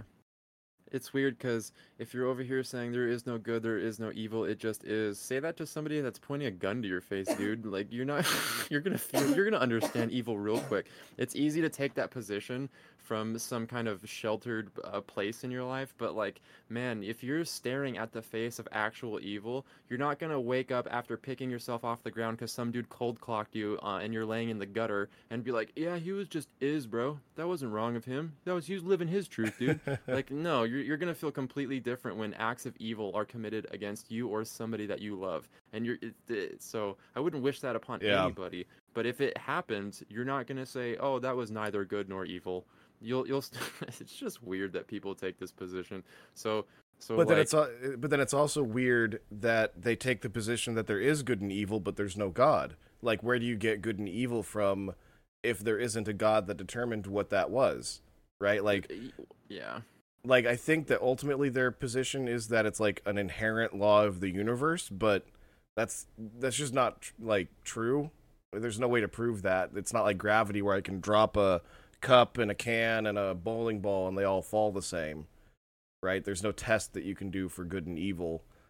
But uh yeah. Uh, It was it was just it was just hilarious. I like I wasn't expecting to get attacked. I thought I was saying something that they would agree with and then they started attacking me because I was you know, I was saying that they don't believe in good or evil and that that's somehow a bad thing. It was just the crazy. Was this like live comments on TikTok or like where was this? Uh, it was it was uh, it was Twitter. It was on Twitter okay. or Uh, X who- now, I guess technically. Well, we um, appreciate free speech in this country, and we encourage everybody to say what they feel is true, and we're never gonna uh, be upset with you for expressing what you feel to be uh, the, any kind of truth, and that's why it's an evil or uh, equal playing field here. We say what we believe, and you say what you believe, and that's what it is, right? Yeah. Uh it's crazy. But uh um did we have anything else here or did we want to move over to John? We're at about an hour and 50 minutes, just so you know. Yeah, let's go ahead and move on over into John, and I think we're gonna do um chapter four, verse twenty-seven. Okay. And the last time we left off, I believe when we were covering this, there was a little bit of issues with some translations. But just to kind of recap, um, in John 4:24, God is spirit, and those who worship Him must worship in spirit and truth. The woman said to him, "I," and the woman at the well, the Samaritan woman, um, "I know that the Messiah is coming, He who is called Christ. When He comes, He will tell us all things." And Jesus said to her, "I who speak to you am He." And so he is implying here that you, woman, are speaking to the Messiah. so Amen. it's pretty pretty interesting, right? And so we're gonna be picking up at 427. And what do you want to read it, or do you want me? To I to can read it. Uh want me to go to like 38 or do you want me to go all the way to uh 45? Let's go to 45. Okay. Uh, just then his disciples came back. They marveled that he was talking with a woman, but no one said, What do you seek? or Why are you talking with her? So the woman left her water jar and went away into town and said to the people, Come see a man who told me all that I ever did. Can this be the Christ? They went out of the town and were coming to him. Meanwhile, the disciples were urging him, saying, Rabbi, eat. But he said to them, I have food to eat that you do not know about. So the disciples said to one another, Has anyone brought him something to eat? Jesus said to them, My food is to do the will of him who sent me, and to accomplish his work. Do you not say, There are yet four months, then comes the harvest? Look, I tell you, lift up your eyes and see that the fields are white for harvest. Already the one who reaps is receiving wages and gathering fruit for eternal life, so that sower and reaper may rejoice together. For here the saying holds true one sows and another reaps. I sent you to reap that for which you did not labor. Others have labored, and you have entered into their labor. Many Samaritans from that town believed in him because of the woman's testimony. He told me all that I ever did. So when the Samaritans came to him, they asked him to stay with them, and he stayed there two days. And many more believed because of his word. They said to the woman, It is no longer because of what you said that we believe, for we have heard for ourselves, and we know that this is indeed the Savior of the world. After the two days, he departed for Galilee, for Jesus himself had testified that a prophet has no honor in his own hometown. So when he came to Galilee, the Galileans welcomed him, having seen all that he had done in Jerusalem at the feast, for they too had gone to the feast. Ah, so we have um one one of the things. Um, what does the word Christ mean? Uh, so, Is that his Christ- last name? I'm just joking. uh, um, no, it's not his last name. Uh, and Christ is the anglicized, which just means uh, made into English. Uh, it's the anglicized version of Messiah. I, I think I also know that it something or I'm not sure if Messiah or Christ, but one of them kind of boils down to God's anointed. Is that correct? Um, you know, I I'm not sure. Uh, I so, uh, Jesus is Yeshua in Hebrew, and so that means salvation. And then uh, Christ is Messiah, Mashiach, uh, which is a specific figure that is seen in the Old Testament. Uh, that will come and fulfill a whole bunch of stuff. Uh, the the rabbinic Jews of today and the uh, temple Jews of that time actually believed that there were going to be two messiahs because of the two comings of Christ and how different they are. Uh, Mm, But yeah, so I'm I'm not sure if I'm not sure exactly what messiah means. Let me let me see. I know that Messianic Jews call him Yeshua Hamashiach, and I think does that just mean um, Jesus the Christ or Jesus Uh, the yes. Messiah? Yes. Yeah. Okay, so I think are we still on okay.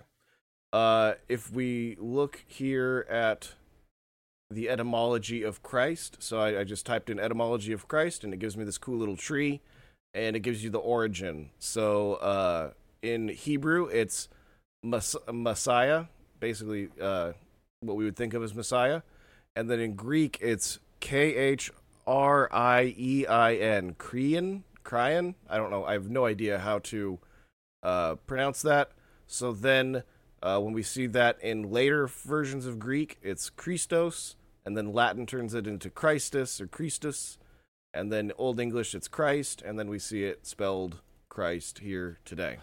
Oh man, So- this means that this means that languages evolve and it's really hard to understand ancient Greek and ancient Hebrew.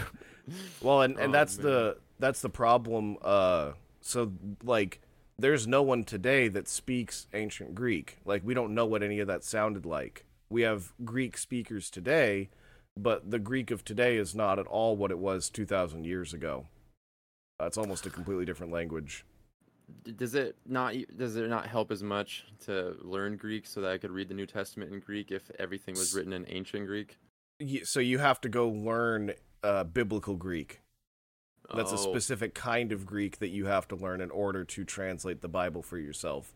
So you're not going and learning. I think it's called Koine, uh, because at the time that was Koine. I think it means something like universal. It was the uh, kind of the universal language or the trade language of the time. Um, but yeah, so you're not going to go if you're learning how to translate the Bible. You're not learning a language that you can go speak with a guy in the Mediterranean. Interesting. Okay. Um, let's see. We got a couple more minutes. Um, uh, when he says, uh, in chapter four, verse thirty-three. So the disciples said to one another, "Has anyone brought him something to eat?" It's funny seeing they're like they're not really discerning what he means. but then he says, uh, "My food is to do the will of him who sent me and accomplish his work."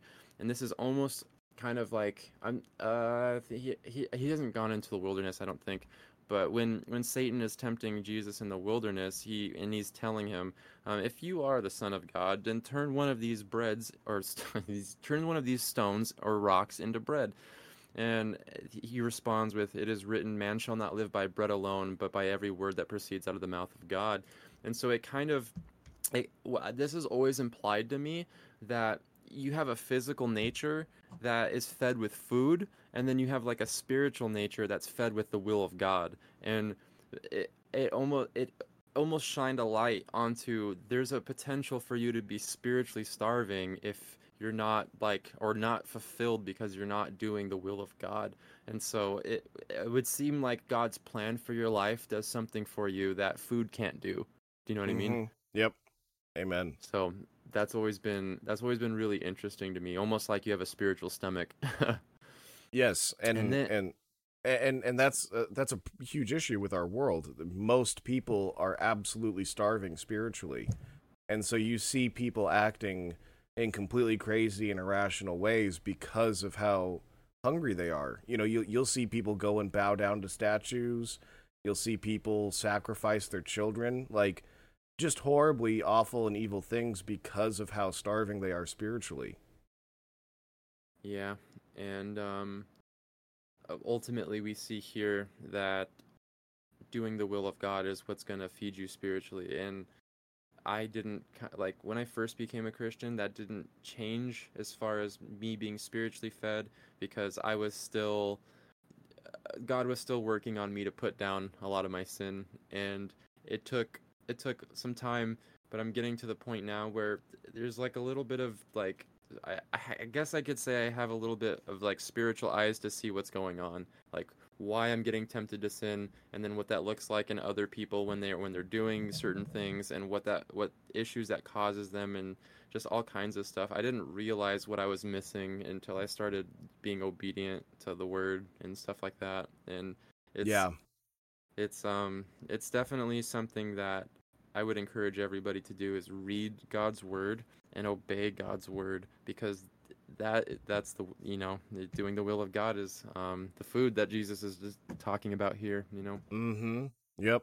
it's um not good if you profess the name of Jesus Christ as your Lord and Savior and you take his name in vain and just do whatever you want and remain in your sin or or let sin uh, because grace abounds that you continue to sin you know um, sure there is forgiveness in jesus christ but you you really need to um, obey what you what you find and he says i'm not sure where but um, why do you call me lord if you do not do what i ask and ultimately if we call jesus lord he is our master he is the one we answer to he is the one we take orders from so especially if you were in like some military position, you wouldn't take orders and then disobey them. You would have a little bit of respect for the, the things being said and asked of you. And so that's what we have to do. We have to have the utmost respect and um, just revere the things that he's saying to do because we revere him. Do you know what I mean? Yeah. If you love me, you'll keep my commandments, right? so, Amen. All right, what else? We got, I think, one or two minutes. Let me see if I can. Um, okay. Um, uh, in, ch- in verse 35, do you not say, Yet there are yet four months, then comes the harvest? Look, I tell you, lift up your eyes and see that the fields are white for harvest. Already, the one who reaps is receiving wages and gathering fruit for eternal life, so that the sower and reaper may rejoice together. For here the saying holds true one sows and another reaps. Um, when Jesus is saying, um, lift up your eyes and see that the fields are white for harvest, what does he mean as far as the harvest, or what is what is the um, the fields and what is the harvest there? Yeah, so um, I, I think that essentially what he's saying is is they're sitting by this well at this point, I believe, still, and they're probably looking back towards that where that woman went off towards the city and and I think what he's saying is essentially that there's a whole city full of people that are ready to be harvested into the family of God, right? They're they're someone else planted the seeds and it's uh, you know your job to go in and, and reap that harvest of of just you know all these people that are, are seeking after you know the wrong things now we can go harvest them and have them seek after the the truth the reality that is jesus christ and so he, you know, he's talking about people. When he's talking about that harvest, he's talking about souls and about people that are, are lost and wayward and, and that really just want to hear the, the sound of their shepherd and go to his, you know, call, go towards his voice. Yeah, um, it's like God has been working on their hearts and on their minds, and they're ready to hear the gospel. And sure, you go out trying to spread the gospel, you're going to get the people who you couldn't tell weren't ready, and then you're not going to be able to tell the people that are ready. And so you basically just got to shoot your shot at everybody that you feel led to to preach the gospel to.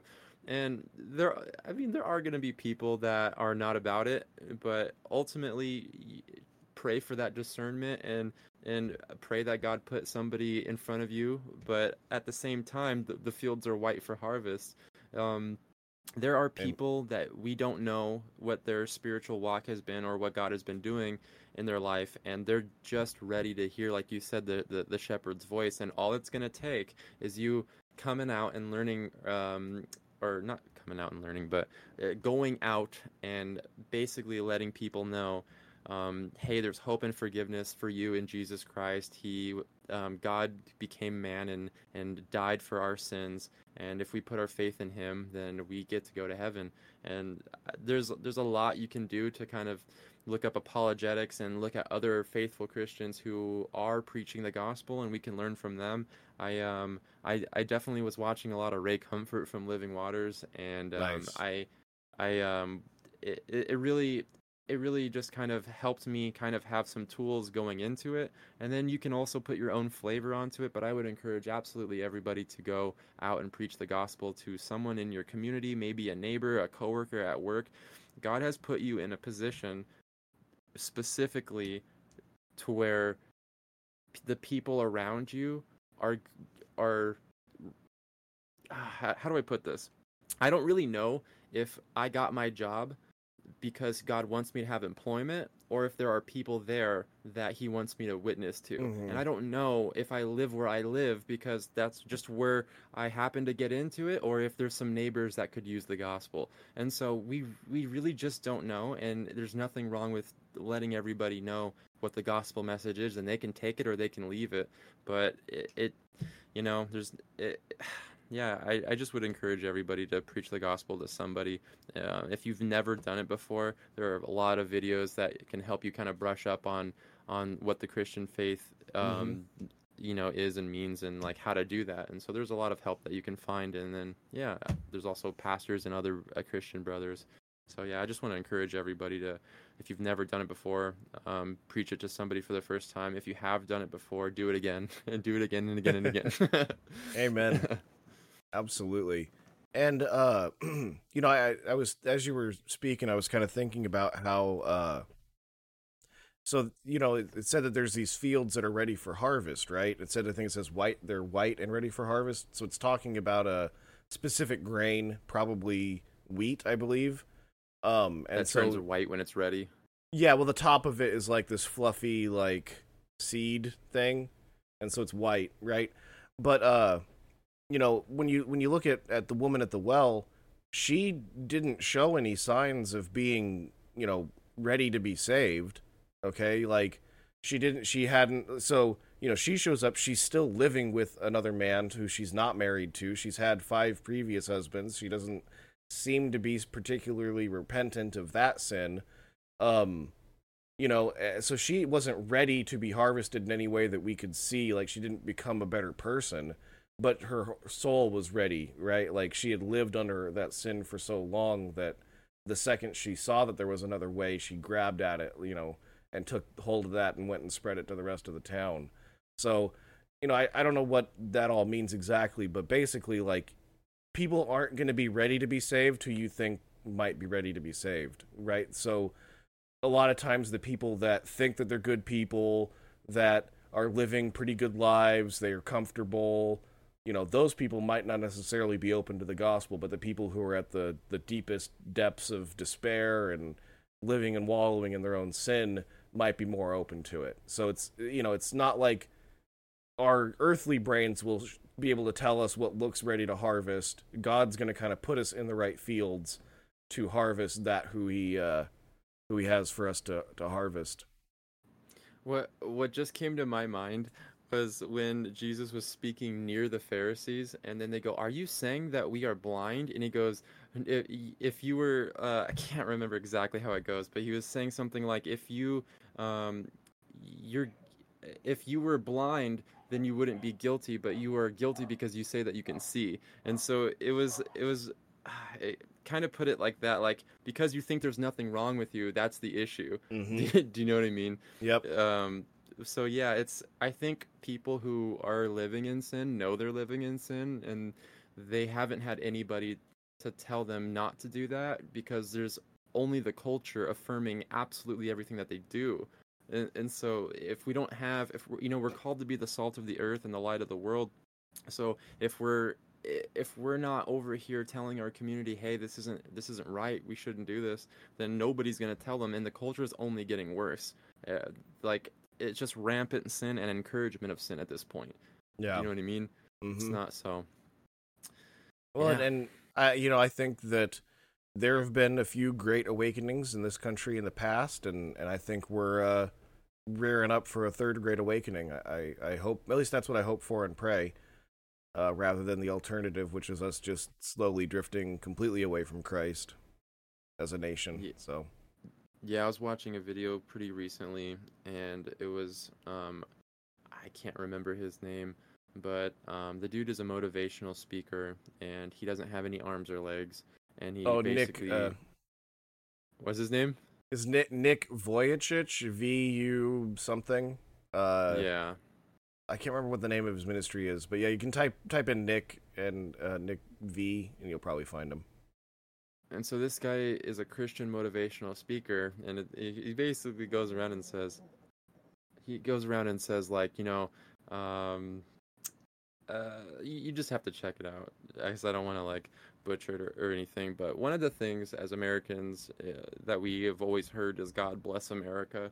And one of one of the things he was saying is how can we ask God to bless us when we are just living in open sin as a country and we have like laws that are um, enabling abortion and the killing of uh, innocent children in the womb and he was basically saying, "What I pray for right now is repentance of the entire country, that the entire country turn to God before we even ask for blessings, just that we repent and turn to Jesus." And I would love to see America become uh, Jesus land, to be completely honest. Amen. Look Uh, at this guy. He's gonna do a little dive. Oh man. oh, I, He- let me play that. He there. This guy's awesome. okay, it's sorry, it was just kind of sitting there, so I wanted to, but uh, yeah. So it's Nick Vujicic. I cannot pronounce that. V U J I C I C. Uh, and he has an organization called Life Without Limbs, and uh, I would highly recommend you check him out. He's uh wonder. He's got a wonderful heart for Christ. and uh, you know he's been through a lot of pain and suffering in his life, not having uh, any real limbs to speak of. Um, and he, He has you four children. Wow. yep. I'm, I mean, what's stopping you guys? uh, but uh, yeah, so you know he's he's got a great story. Uh, I highly recommend uh, checking him out and seeing what he has to say. Um, but yeah, I know he goes around and speaks um, to kids at high school, and he goes around to different churches and speaks. And it'd be really cool to see him at a church that we attend, basically um, just speaking and letting us know what he does and his messages and stuff. That'd be really cool. yeah, highly recommend if he's in your area, go check him out. All right, so are we are we ready to wrap up? I think we are. We are. Uh, we're at right about two hours and ten minutes, which is good. Uh, you know, we don't have to stick exactly to two hours, which is nice. Uh, but we don't want to make it too terribly long. Yeah.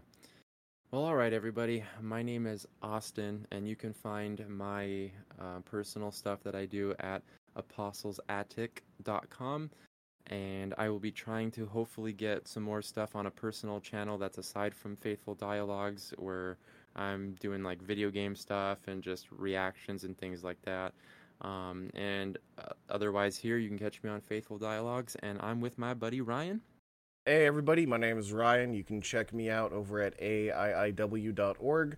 I got a bunch of uh, channels where I put out some videos, and uh, yeah, you'll. Uh, I hope that you enjoy them.